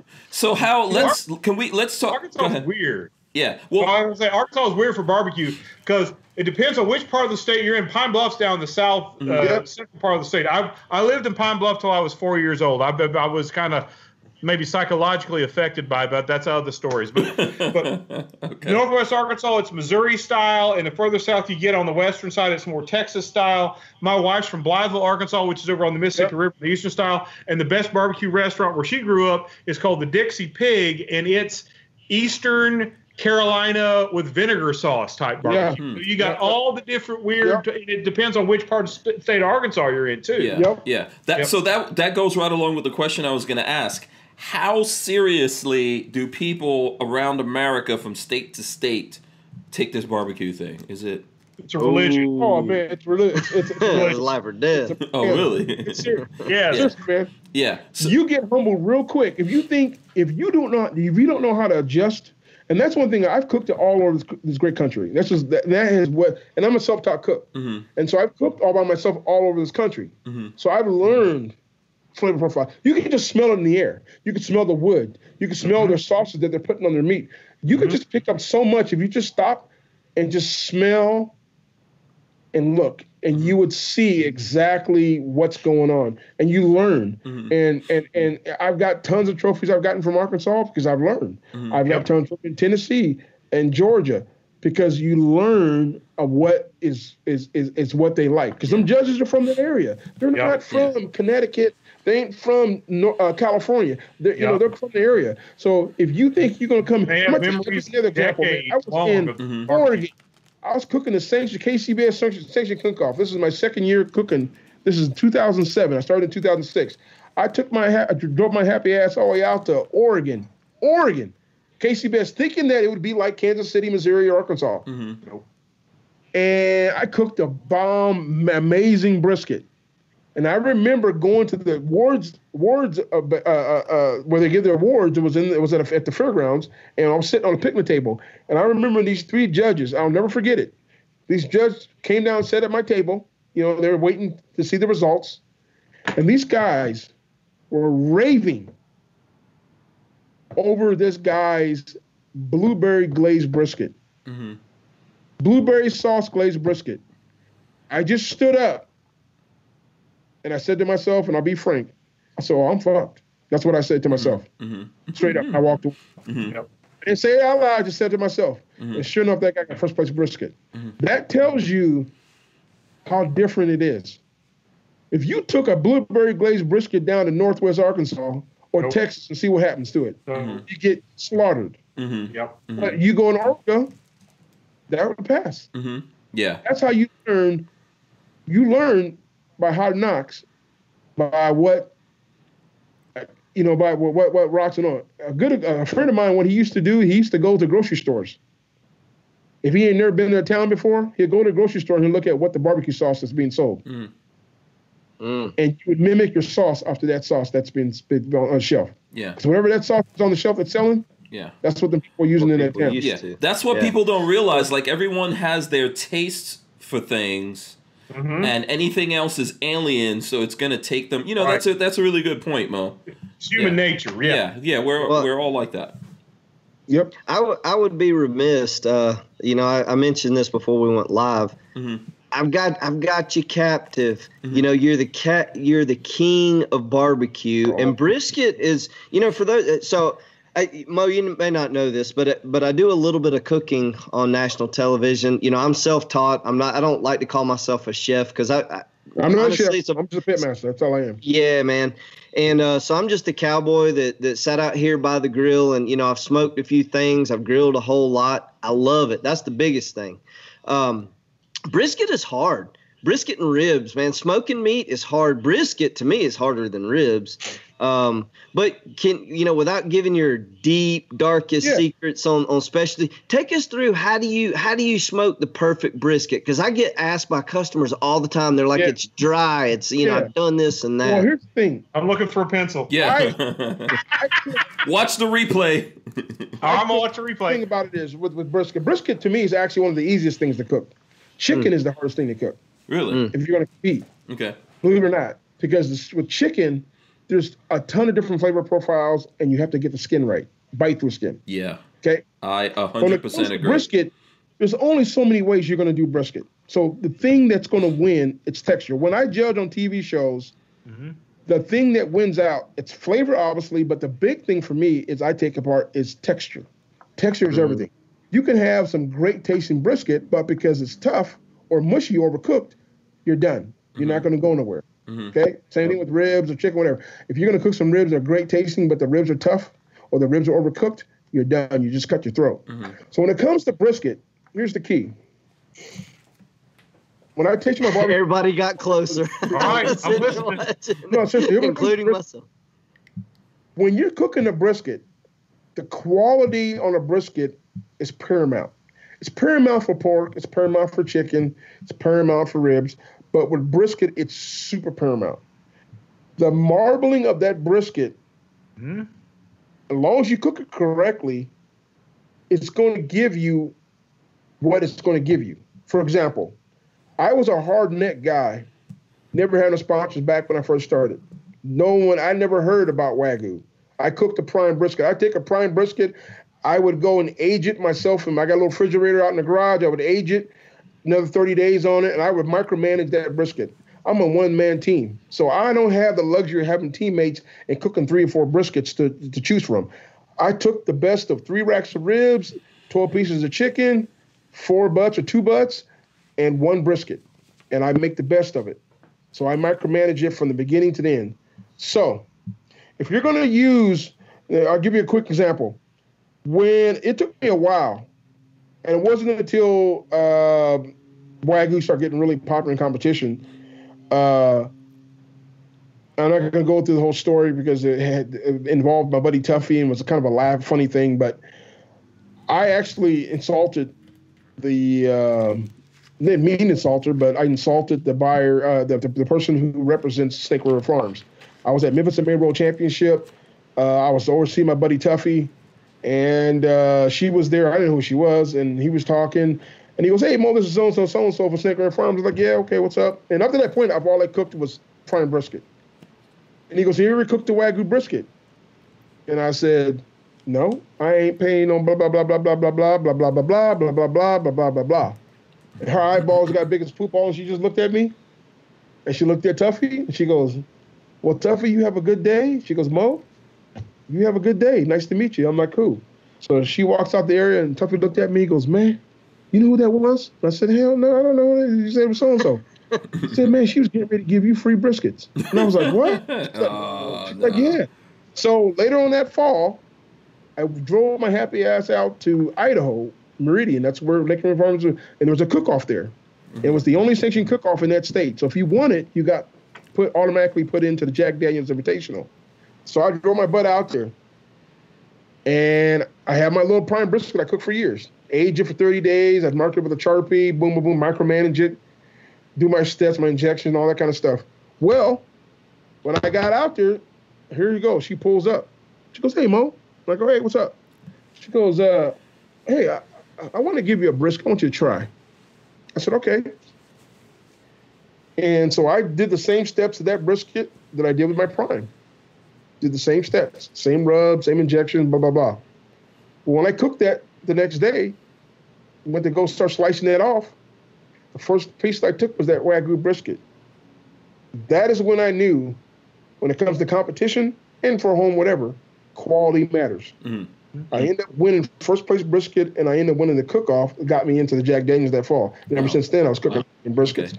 Okay. But I don't cook wagyu all the time at home because I mean I go to I can go to Costco and get a prime, or I can cook an Angus choice.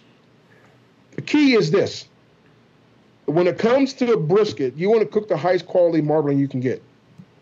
As long as you do your steps right, it's going to give more flavor. Because what is fat? Fat is flavor. Mm-hmm. Fat is moisture. That's all it is. Flat, fat I is, at, fat is king. I, when I teach my barbecue class, imagine a brisket just like cooking a steak. When a steak is rare, it is at its most juiciest.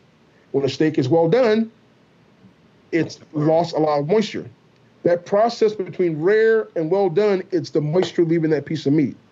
Imagine that piece of meat, there's a bunch of muscle fibers, and all those muscle fibers are is holding water, holding moisture.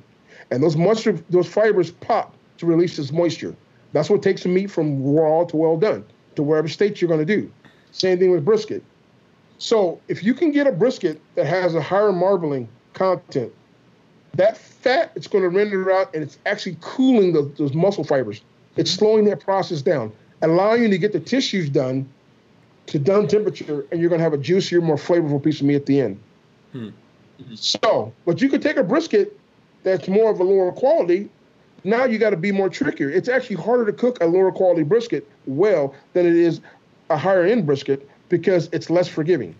For example, if you're going to cook a brisket say low and slow. I can cook a brisket at 200 degrees pit temperature, and I can cook it for 12 hours at 210 degrees. And at 12 hours, I come back, that brisket's resting at 198, 200 degrees. The magic number that I use for brisket, and I use it for my ribs and I use it for my pork butt, it's 203 degrees. Okay. I use it for my wagyu. I use it for my pork butts. I use it for my ribs. 203 to 205. Okay, that's going to be that magic number. That's when that muscle fibers, the collagen, start to melt.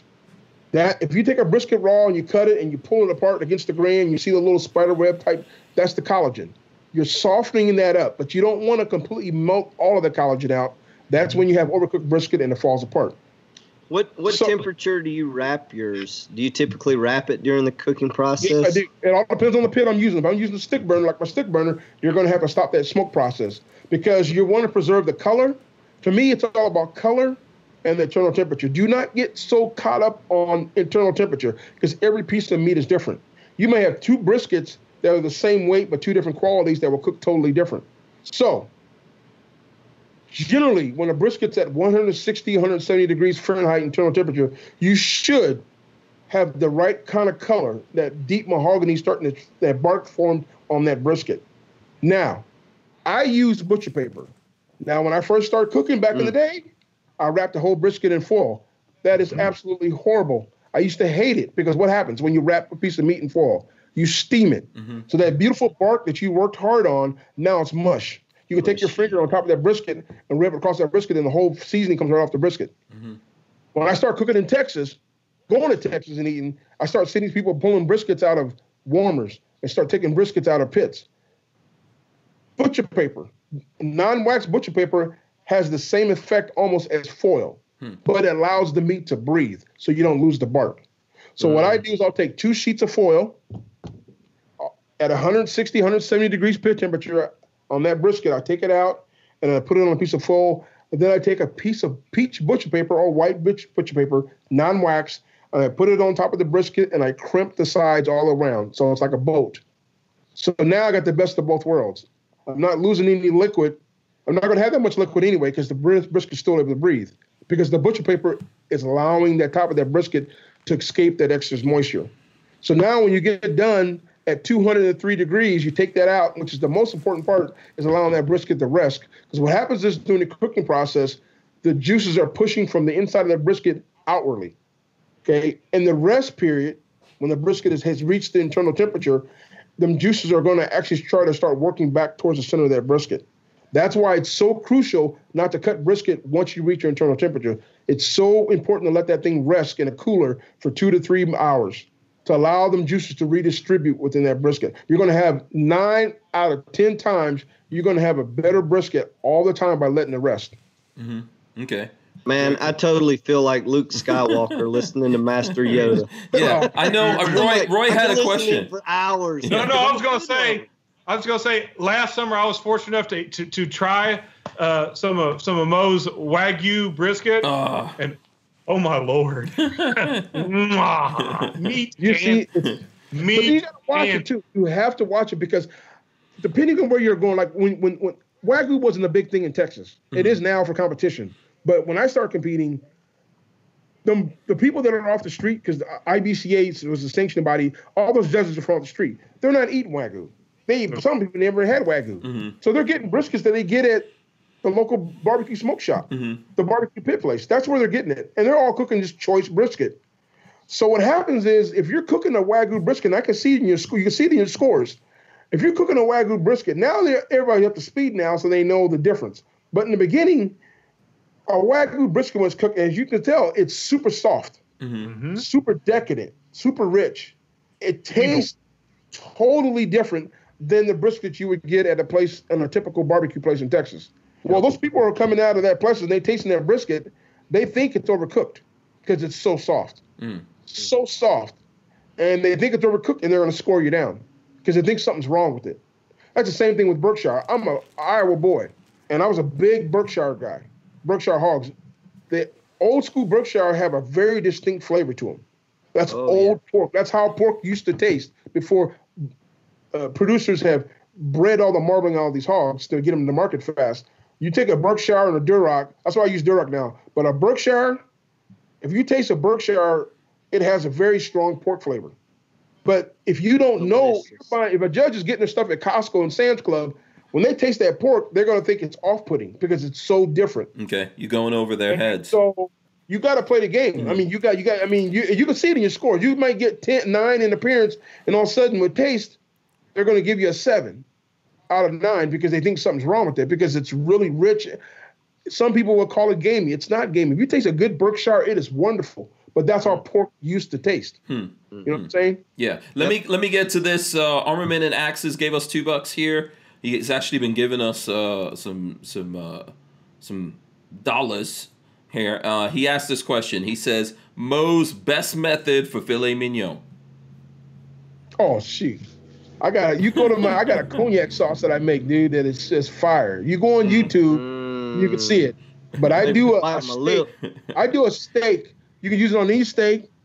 You can use it on pork loin if you want. hmm But I do a butter cognac sauce on steak, and I won a lot of steak cook-offs with this bad boy in Texas. Man, I got to get some of your sauces and Yeah. rubs. That, Yeah, you. So get wait, it, man. So wait, wait, wait. That was butter. Wait, hold on. That was Cognac. butter cognac. Cognac, baby. yeah, like that, you can't go wrong there. Okay. No, man. High 'cause my end French is so brandy. Yeah, baby. Say that again. Say that again, Roy.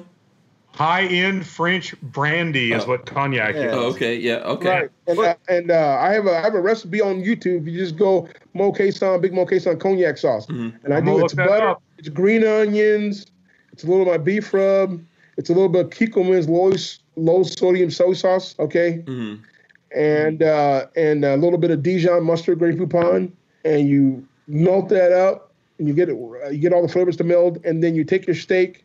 Now I'll make a compound butter where I'll take some herbs, and I'll take some soft like Irish butter, and I would incorporate some chopped herbs, and then I would put it in a cellophane bag, twist it to where it makes a log, put it in the refrigerator, let it get solid. Then, and the steak gets done, seasoned with Mo Cason beef rub or Texas brisket rub that I have, Mhm. or my steakhouse rub. All of it's fantastic. Slice off a tab right before the steak is done. Put the tabs on. But before I do that, I'll hit it with that cognac sauce. I only flip my steak once, so I'll get my crosshatch on one steak, flip it, and then that's. I was going to ask grill, grill or if you, because a lot of times I'll do it in like a cast iron skillet. I'll sear it and then finish it in the oven. That's probably the cheater's way, but man, it, it makes it perfect. I uh, yeah, I'm the kind of person where I'm all about flame kiss. I'm a real big flame kiss grill guy. So I've had I've been in some high end restaurants in Chicago that are known for doing that, and uh, it's just to me it's not the same as having flame kiss. Um, there's something to do when you're cooking meat over fire. Oh, just like when I, 100%. bris- when I do my briskets for competition, and it all depends on where I'm at. Because if I'm doing in Tennessee or whatever, I don't do this. If I'm in Oklahoma or if I'm in Arkansas or if I'm in Texas, I'll do this. I'll have a a, a, a, a drum smoker and I'll have a, a low fire in the charcoal basket. Low. The distance between that fire and the top of the grate, 17 inches. And I'll take my brisket and I'll season up after it's all ejected and all ready to go. I put it over a low fire for an hour. I do about 20 minutes on meat side down and I'll flip it eh, on fat side down and I put it. And when you have meat dripping off of a piece of meat hitting the fire, that is a wonderful. Oh, yeah. A smoke will not do that Yeah. because the fire's in a different location. Yeah. location. That's what gets So- your tongue ready. Yeah. My Well, and, and, and, and my, my that is default, about an hour. Then I'll have my stick burner running. It's at 300 degrees, and on my and my grill's at 300 degrees. So my stick burner's at 300 degrees or 275, and then I'll do my brisket over a low fire for about an hour, and then it trans then I transfer it over to my stick burner and take it out the back end, cook it correctly like I would normally traditional brisket. What happens is at the end, when you slice that brisket, that brisket, that brisket will have a slight hint of grill flavor, like a steak. Mm. Then it has that long smoke flavor like you cook on traditional brisket. That's the one-two punch. See what I'm saying? Then it just Oh, haven't yeah. been smoked. Yeah. Uh, Well, no, go ahead. I- Plus, uh, I agree with the with the fire kissed. You know, my default method of cooking steak, and you know, contrary to what people would think as a as a beef producer, I don't eat steak every night, but I do eat it quite regularly. There's and yeah, um, there's nothing wrong with that. you know, my night. default method is yeah, it's, it's always the grill. but you know, the I, I guess the reason I do other methods, you know, when it when it comes to like taking out the cast iron or or trying to you know change up the flavor and the texture profile. I love grilled meat, but when you eat it so often, it's almost like I'm creating variety within my own products. You know, so it's like a different texture, a different Yeah, yeah, taste, I get it, I kind of kind of artistic with it, I guess. Yeah. hmm Yeah. Right. Uh, Yeah. Go ahead. but you I- know, going Go ahead. I, I do mine. the- I do the cast iron in the winter in Iowa because you can't grill outside because it's you know Okay, negative well, 40. And- But as soon as it's warm enough, I I- grill. Yeah, yeah. I do both. Do them both. Wait. I grill all year long. What do you mean you can't grill Yeah, outside? you're from Arkansas, man. I ain't, I ain't, yeah, everybody doesn't have a thousand uh, I'm, I'm gallon from Arkansas. I don't. I don't do that negative thirty stuff. Uh-uh, no. So let me No. let me uh, get a couple things in here. Um, uh, Poe Izzy wants to wanted to know. Uh, I think he yeah he says are these sauces available to purchase? So yeah, Yeah. So tell the folks where they get that on from. BBQ.com. Say it again. Mo Cason BBQ.com. Okay. There's certain Hy-Vees that carry it. Uh, I don't know if he's in Iowa. And uh, and then Academy Sports carries all my products. You know, Uh, um, Mhm. you know, we we men- we mentioned this earlier, Mo. Um, I'm, I'm on air with Shop HQ, which is like QVC, Yeah. and um, so we sell nationwide. You know, I I, I don't want to open up a, a full dialogue, but you know, certainly afterwards, I can't speak for the network, but I know they're always looking for quality uh, products and hell talent. yeah. Put and, big uh, Mo Cason. I'll be right there with be you. a, be, a, be, a, be a 100%. great connection, man. Huh? Man, for Yeah, sure. hundred percent, I'm trying to get that Trijicon, man. I'm trying. I'm trying to work on Brownells.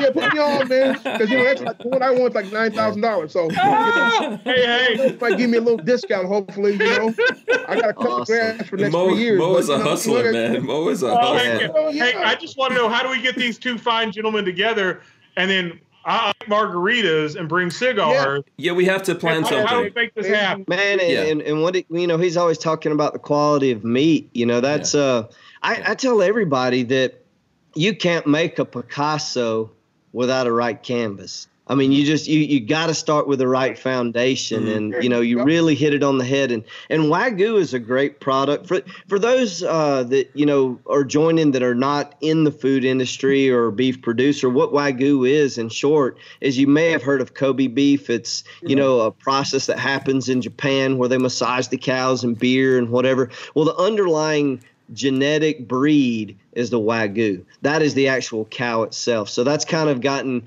uh, termed because the Kobe beef is a process. So wagyu is the is the breed, and The source. it's yeah, it's the source. And you know here in here in the U.S. Um, they often breed wagyu with black Angus. Exactly. You know- That's what Snake River Farms does. Yeah. It's not a wagyu. It's a breed. Yeah. Mhm. And you know the, the the purpose of that. So why why are they utilizing wagyu? You talk about the marbling. So the USDA has a rating scale. You know, select, choice, prime. Prime being the top tier. Well, true Kobe beef, measuring wagyu cattle, is, is an A one through five rating, and it's it, it's prime plus. Um, and you know, it it's a it's a excellent product. Sometimes I think it's misbranded in the U.S. You know, it, it might be deemed wagyu, and it's not really Oh, true that's wagyu. exactly right. and- and Snake River stuff, Farms does that. I'll, I'll put it out there. Red Yeah. Farms does not have 100% wagyu. A true wagyu brisket is not very big in depth. You need Angus for that. The height of that brisket, like when I'm cooking 21 pound briskets, okay, they're not. A, a, a true wagyu is not going to give you that unless it's a really old cattle. Most of them are going to be more flatter and more wider. They're Mhm. thinner. I've had wagyu steak brisket that looked like flank steak once I cooked it. Okay, but you need to, in order to get that girth, you need to blend that with Angus. You need to get it, you know, to where you get some height to it. Because what happens is you eat with your eyes. I cook briskets, 100% wagyu briskets, you know, yagashi, whatever it's called. I cooked those before, and and you cook them, and you're looking at it, and your eyeballs about falling your head because it looks like when you're slicing it, it looks like flank steak. Because I mean, literally, it's like half an inch, three quarters Yeah, of an inch tall, like a strip. that. You know what I mean? And people are, are are not used to seeing brisket like that. They're you know they're looking like, what the hell is this? Yeah. You know, now now you just cut your throat because you're gonna get hurt on your appearance because they're gonna think that you don't know what the hell you're doing and you're turning in flank steak instead of brisket. So that's Well, why. You know, yeah, let and- me- and let you- me- And, and go the ahead. other thing is, I don't. I'm a fan of wagyu, but I'm not Like I just cooked some wagyu uh, uh, beef ribs. I Mm. cannot eat 100% true wagyu. It's too rich. It's too fatty. Like butter. it's too rich. Like I cook some beef ribs. Like when it comes to beef ribs, I want choice or I want prime. That's it. To Mm-hmm. me, the less fat is better. Okay. Well, I, I want I want to get you some it's some. so fat and it's so rich that you take one bite, you're done. Mhm. For me, Mm. I want to do it. I cooked some amazing beef ribs not too long ago, and they were wagyu. And you know what the best thing I did with that? I took one bite of that beef rib, I cut all the meat off of it, chopped it up, and I put it in with scrambled eggs the next morning. That's what I did. I'm gonna tell you that right now. Lola, Wagyu beef ribs, woman. Um, let me, uh, let me, let me. I, I definitely want to get you some uh some Bear Creek at, Hell at yeah, some some point beef to ribs. try. That's 'cause- right, that's, So- that's right, man. yeah. yeah, let me. Yeah, um, you know, hey, in Japan they got Kobe man. beef, and they're they're they're feeding them beer and they're massaging them. Man, I'm out there wiping the cattle's behinds every day. We got we got the most prepared beef there Go, is. go ahead, Roy. I've eaten Bear Creek too, and Yeah. it is fan. It is. It's good stuff. Well, let's do it, So, man. Let, Let's listen, do it. like Let's it, Roy said, like Roy said, Roy, you got to make this happen somehow, man.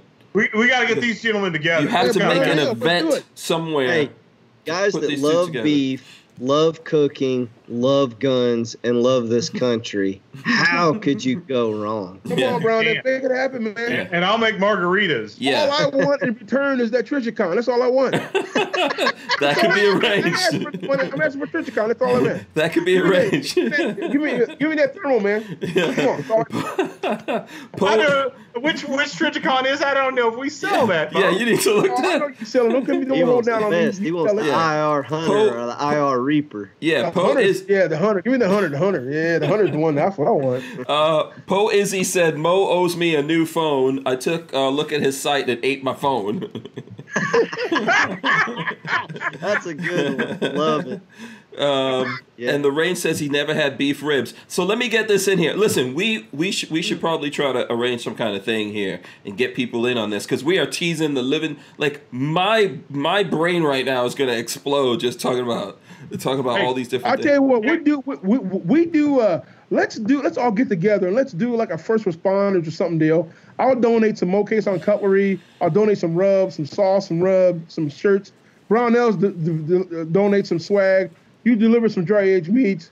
You know, Hank, you just gonna bring yourself, man. You know what I'm saying? I'll Let's eat. bring Can, can we work in an iguana Man, hunt in this too? I Oh, want to yeah. buy Let's some go, you know, let's go down where Hank lives, warm where he lives. you guys are Yeah, welcome. put a, you guys put are a welcome. hunt in on it, and man, Yeah. you, you couldn't ask for more. Yeah, we can make it happen. So um, Stack the beef deep. so let me get this on the steak. On the steak, I know you were talking about rare and then uh, well done. So I know people people get on me because I like my uh, steaks well done. That's mostly because that's I know you can get mad. Insert- It- it- Is that a Nike? Is that a Nike brand or Adidas? Because that's some well shoe What leather, brother. is wrong with you, man? Did you just say you like your steaks well done? well, okay, this is mostly because of what happens in the rest. Like I think restaurants undercook stuff. Okay, so I've I've come, I've, I've come off that. So listen, okay, so ed- educate me, man. That's why you're here. That's why you're here. Mm-hmm. Educate us. What's like? How do you know what's the what's the best way? Where's the proper place on the dial for all of that? Medium rare Medium rare. Okay. for me. And how, how do you know? Depending on what Flavor cut you got. Like for and- example, if you're doing like a ribeye, I can take a ribeye actually a little bit more. The more marbling you got, I think it can withstand a little bit more internal temperature. So I would go to a medium on a ribeye. But when it comes to fillets, New York strips, uh, yeah, I- I mean, it's got to be medium rare, and it, medium rare for ri- ribeyes too. But you, know, you can go from medium rare into right when you start getting into medium. But man, for like anything else, dude, it's got to be medium rare for me. Yeah. Now some people like blue and you know blue rare, where it's like really I don't like that. But medium rare, mm. Yeah. So Lola Well, says hey, what- what- Lola says to my defense, I've been doing medium well since all the chastising. That's what Lola Lola put it there. That which is true. I So, have so been. what's your what's your reasoning? What what creates your desire for for well or medium well? Is Um, it, I is it don't really- safety? You worried about the bacteria? I don't know. I don't know. Just visually. I, I want the taste. I want the taste. I like a lot of fat, but I don't really want to see a bunch of blood going What? through going through my. man, that's my- dude stuff. hey, hold yeah. on. So- Hey, you shoot guns? Yeah, yeah, I do. Okay, and you you you squeamish about seeing some blood on some on, on some steak. No, I want it to be. I want. Listen, I. I'm, this is why Hey, I'm asking hey, look, you. look, what's I'll, the I'll put that perfect to balance? rest. So a technical term, it's not blood, it's myoglobin. There you go. Okay. So you, you, now, Yeah. now you can cook it to medium rare, but but I will tell you from a safety standpoint.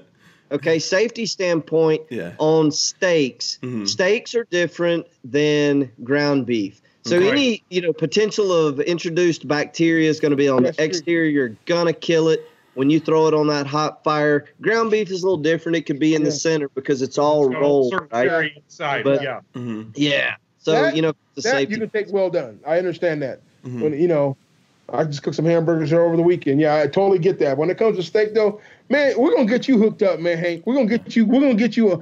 We're gonna get you hooked up on cigars on a regular. we're gonna get you eating medium medium rare steaks. Oh you boy. gonna be. Man, you're Oh, gonna take it up to the next level. You're gonna be Lamborghini Hank. Yeah. Lamborghini He- Hank. yeah. He's gonna come out with a bear claw necklace when it's Oh, all hell done. yeah. Don't do, Yeah, man. we'll, we'll take you to skin grizz. Oh boy. Oh boy. Before skin grizz. before we started this, Mo was talking about. I don't know if you guys remember. Brownells took us um, out to it was Utah, right? We were in Utah. Yep. And we did Zion the canyons. National Park. Z- Yeah, Zion National Park. Mo, Mo was there. We're talking about this.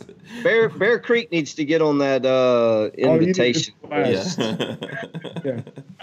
well, you know, I'll see what I do. You're in the mix. You're in the mix now. So that what did Got you it. what, what did you think about that, Mo? Did you you saw me Man, almost die out there, right? Absolutely. To be honest, it was a um, it was a great experience. Seriously, because I there's things that I've I've never. First of all, I've never been in that area before, Mhm. and it's absolutely stunning visually. And to be with you guys, it was so cool. We all stayed in the same cabin hmm and we got to know each other a little bit and uh and just the I see why Brownells did that. It's a team building thing. You know, I Mhm. think what the hell at first, you know. Yeah, I thought I Josh was trying to kill through us. Walking into the canyon. I'm like, oh, this ain't so bad. Yeah. Woo! And then we start rappelling down rocks. Then There's that 70 foot vertical rappel we hit right in the Yeah, middle. yeah, Right, right. Seven stories. And then their thing, the big deal is the on the way out. When the, when the guy says, "Hey, you know, the only way to get out of here is to hike up," and when you got like vertical, man. Man, I'm built for comfort. Like I told you, I ain't built for speed. Yeah. So it was it was like- either that or they had to bring in a helicopter, which was really expensive. Yes. yeah. Yes. I was telling them, listen, just freaking leave me here, man. Just I know you leave did, me. I I'll be fine. The coyotes will eat me. I'll be recycled. It's all It's good. Oh, circle God. of life. Yeah, circle of life. Yeah. Lola It great, wanted Hank. Lola wanted to drag me out of. You know what was Lola was, she was awesome. Yeah, Lola, she did yeah. good. Yeah, yeah. Those uh those 100% pure African genes kicked in. Oh Uh, hell yeah, she kicked it, man. She was awesome. She, she uh, I, for me, man, when I walked up, I got halfway up there. I'm thinking, man, I was rethinking life. I'm thinking, oh my god. I was like, I made a I bad didn't have to go through nothing like this in the Navy, man. I'm thinking, damn. Yeah, I was But, uh, I was thinking that Brownells, man, this could go so bad. Brownells could be on the news. Brownells kills the most YouTubers and celebrities Right. all in Right. one one foul swoop. You know what was Right. funny though? Guns and Gear was was totally making me mad because he wasn't even breathing heavy. Oh, that dude's in Yeah, but shape. Yeah, like, uh, Guns. He is. Yeah, Guns and Gear was just like laughing. I was like, oh, whatever, dude. yeah. yeah. One- One of my f- personal highlights of that was Mo was watching you react to Rachel having to drive that golf cart in reverse because the cord was broke. Oh yeah, Yeah. oh my was gosh, that was awesome.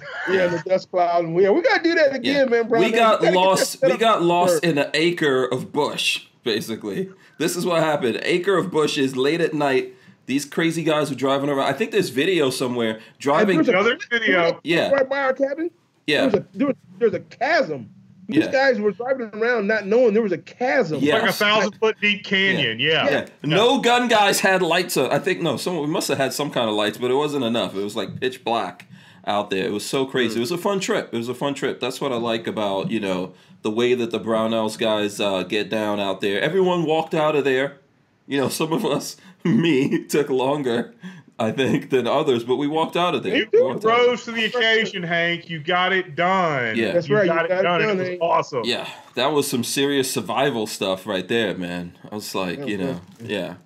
Um, so let me see here. Uh, we've got we've got a couple of minutes. Uh, do we want to hit some other points? We got like six minutes or five minutes here. I know Mo thought we weren't going to even like. He's like, Wow, I know, it's what are we going to talk Yeah. about for two Time, hours? time flies when you're talking about have barbecue. Oh, dude. Yeah, yeah. I'm getting hungry. Yeah. Um, Yeah, let's see what questions do the folks have out there. How about that? Let's see who's got questions. Ask us this uh, right now. Um, the range says Guns and Gear, is straight up badass, but what a cool dude. Yeah, man, Guns and Gear, Guns and Gear. I don't know, man. He's too cool. He's cool under pressure, man. yeah. Um, let's see. Who's got questions? Let's see what comes in here. Or uh, like I know you guys probably had some things you wanted to jump into, but we we couldn't. You know. Um, I just think that we all need to get together and do something. Yes. absolutely. Yeah. Seriously, You got- man. I'm, on, yeah, I'm, I'm down with that. Let me know, man. Let's get this thing done. You know, I know I got Yeah. some stuff got delayed and it's going to be being, being picked back up Yeah. Yeah. once COVID thing gets over. But, you know, Mhm. we get some in the books. Let's do something, man. Yeah. I can't wait until we get past this thing, man. Bring Um, Lola into the picture. I'm going to say hi to Lola. Oh, you want to say hi to Lola? Lola, come on. Mo wants to say hi to you. She's writing something on the board. Uh, come on. I can't even read your handwriting, so Oh, after Let's- all these yeah, years, there you still can't read here my goes Lola. handwriting. Hi, Hello. yeah, there we go. There goes. There, name get it is to focus. Lola. Yeah. You got. She's I got. on the I'll get a bus. still for you, Lola, so you can. That song, I got that close in my head. That Lola, yeah. Yeah, stand on your tiptoes, I'm all the way on my tiptoes. I can't get any higher without, jumping, without jumping up and down. So I'm not gonna do it.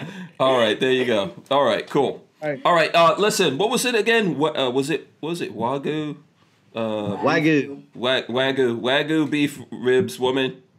That's what you get. No, Just get the whole Wagyu wagyu. No, Get- I have don't- to wait don't- No, too fatty. Will's Fatty, too fatty. show. Too fatty? Get like Next prime or choice.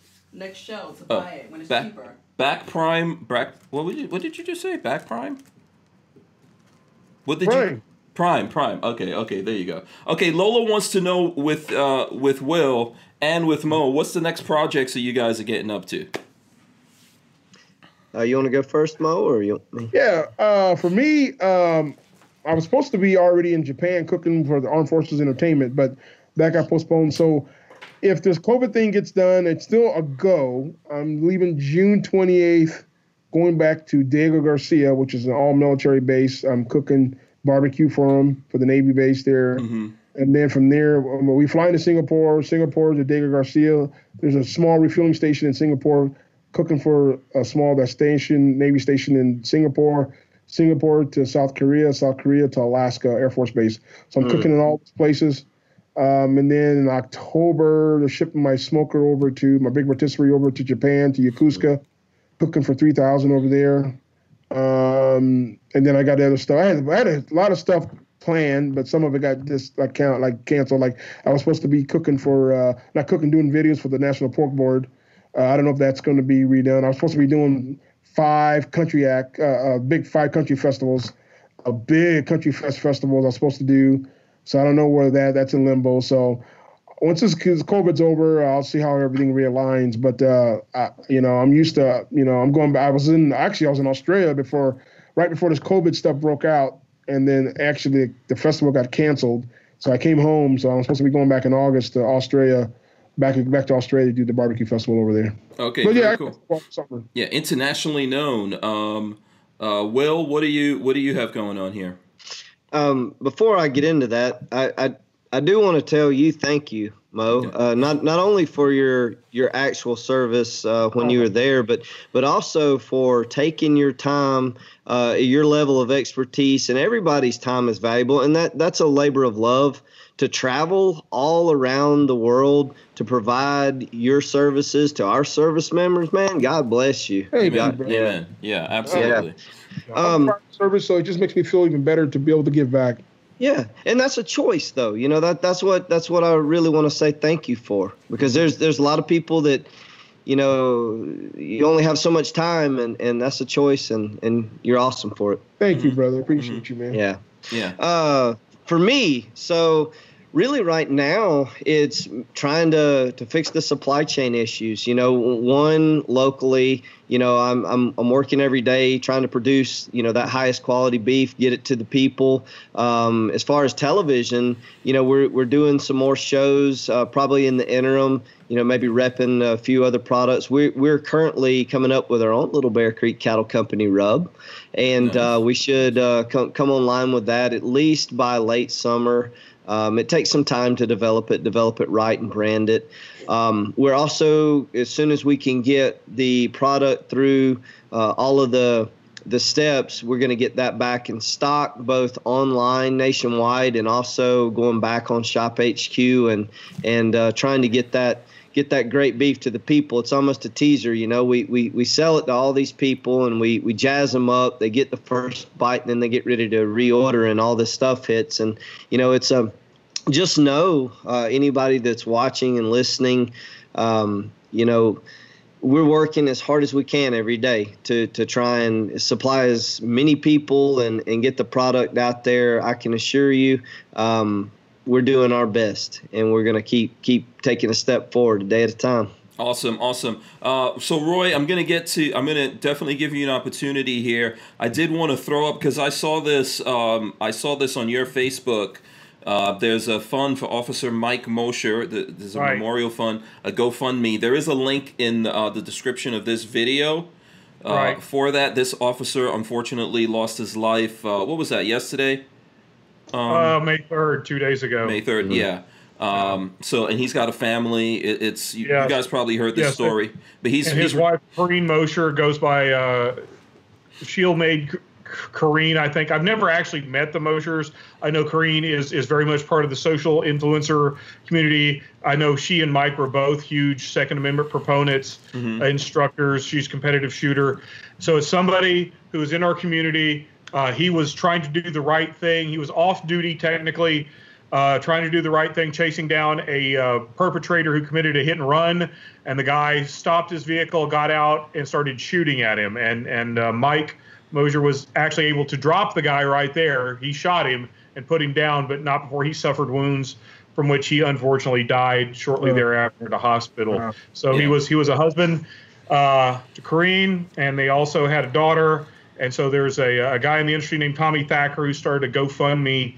And I, I made sure and put that on my Facebook to spread that around to get his dad in, in front of as many people as possible so we can do something to help that, that grieving family who's, who's tragically lost their husband and father. Yeah, absolutely. If anyone out there could help out, there is a link in the description, you know, mm-hmm. or you can just help out by sharing it. So, um, you know, these are tough things when it happens to people that we don't know, uh, especially yeah. tougher when it happens to people like within our community. So, mm-hmm. um, that you know, that's a rough thing. Uh, I know it's kind of tough to transition from that, Roy.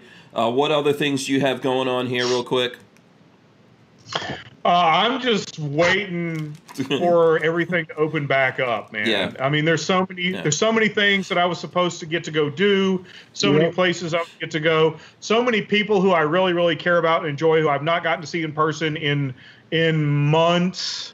Uh, so uh, yeah. I'm just the part the I'm partying is going to kill us when we get out of this. I, well, I, I something's got to kill me. I hope it's that. Yeah. I can tell you from Georgia. So Georgia is one of the leading states, you know, kind of on the reopen train. Mm-hmm. And man, people were out this weekend like nobody's business. I think people are so cabin fever oh, yeah. uh, ridden. When it finally opens up, it's going to be like tenfold for a while. Yeah. Hopefully it will be. Hopefully it will be. All right. So listen, we're we're over the nine o'clock hour. I really want to thank everyone. Big Mo Cason. You know, definitely oh. Will Beatty, Roy Hill from Brownells, uh, Wills from Battle Creek, uh, Bear Creek. I don't know. Bear I, Creek. I keep it my depends brain, on the day. Some days yeah, it's my, battle, some days it's yeah, bear. exactly. My brain wants to say battle, but it's Bear Creek Cattle Company. Um, you know, I want to thank you guys for coming on, man. It's been really fun. I don't even know where yeah, the time awesome. went. Yeah. yeah. I know, man. You guys are good people, man Yeah. Well, I followed you on Instagram and also uh, Bear Creek. I followed you both on Instagram. Just We're doing the same thing. Yeah, you. awesome. So Oh, thanks to everyone thank out there. guys. Thanks to everyone out there. We're gonna stay here. You guys, oh, you guys stay right here. Thanks to all the folks. Make sure you go to hankstrange.com, sign up for our email list. Thanks to Franklin Armory for sponsoring the show, bringing all this great awesomeness. We'll see you guys tomorrow. Here's the end that we're running. Okay, now make sure that you guys uh, smash the thumbs ups, leave comments, all that kind of good stuff here. Ring the bell so you can be notified every time we go live. And we do put this audio up on iTunes and all the places you get audio podcasts. We're out of here, guys. Any final words? right, hey, Yeah. what's up, guys? All right. Take care, We're guys. out. Peace. We'll see you all. Right.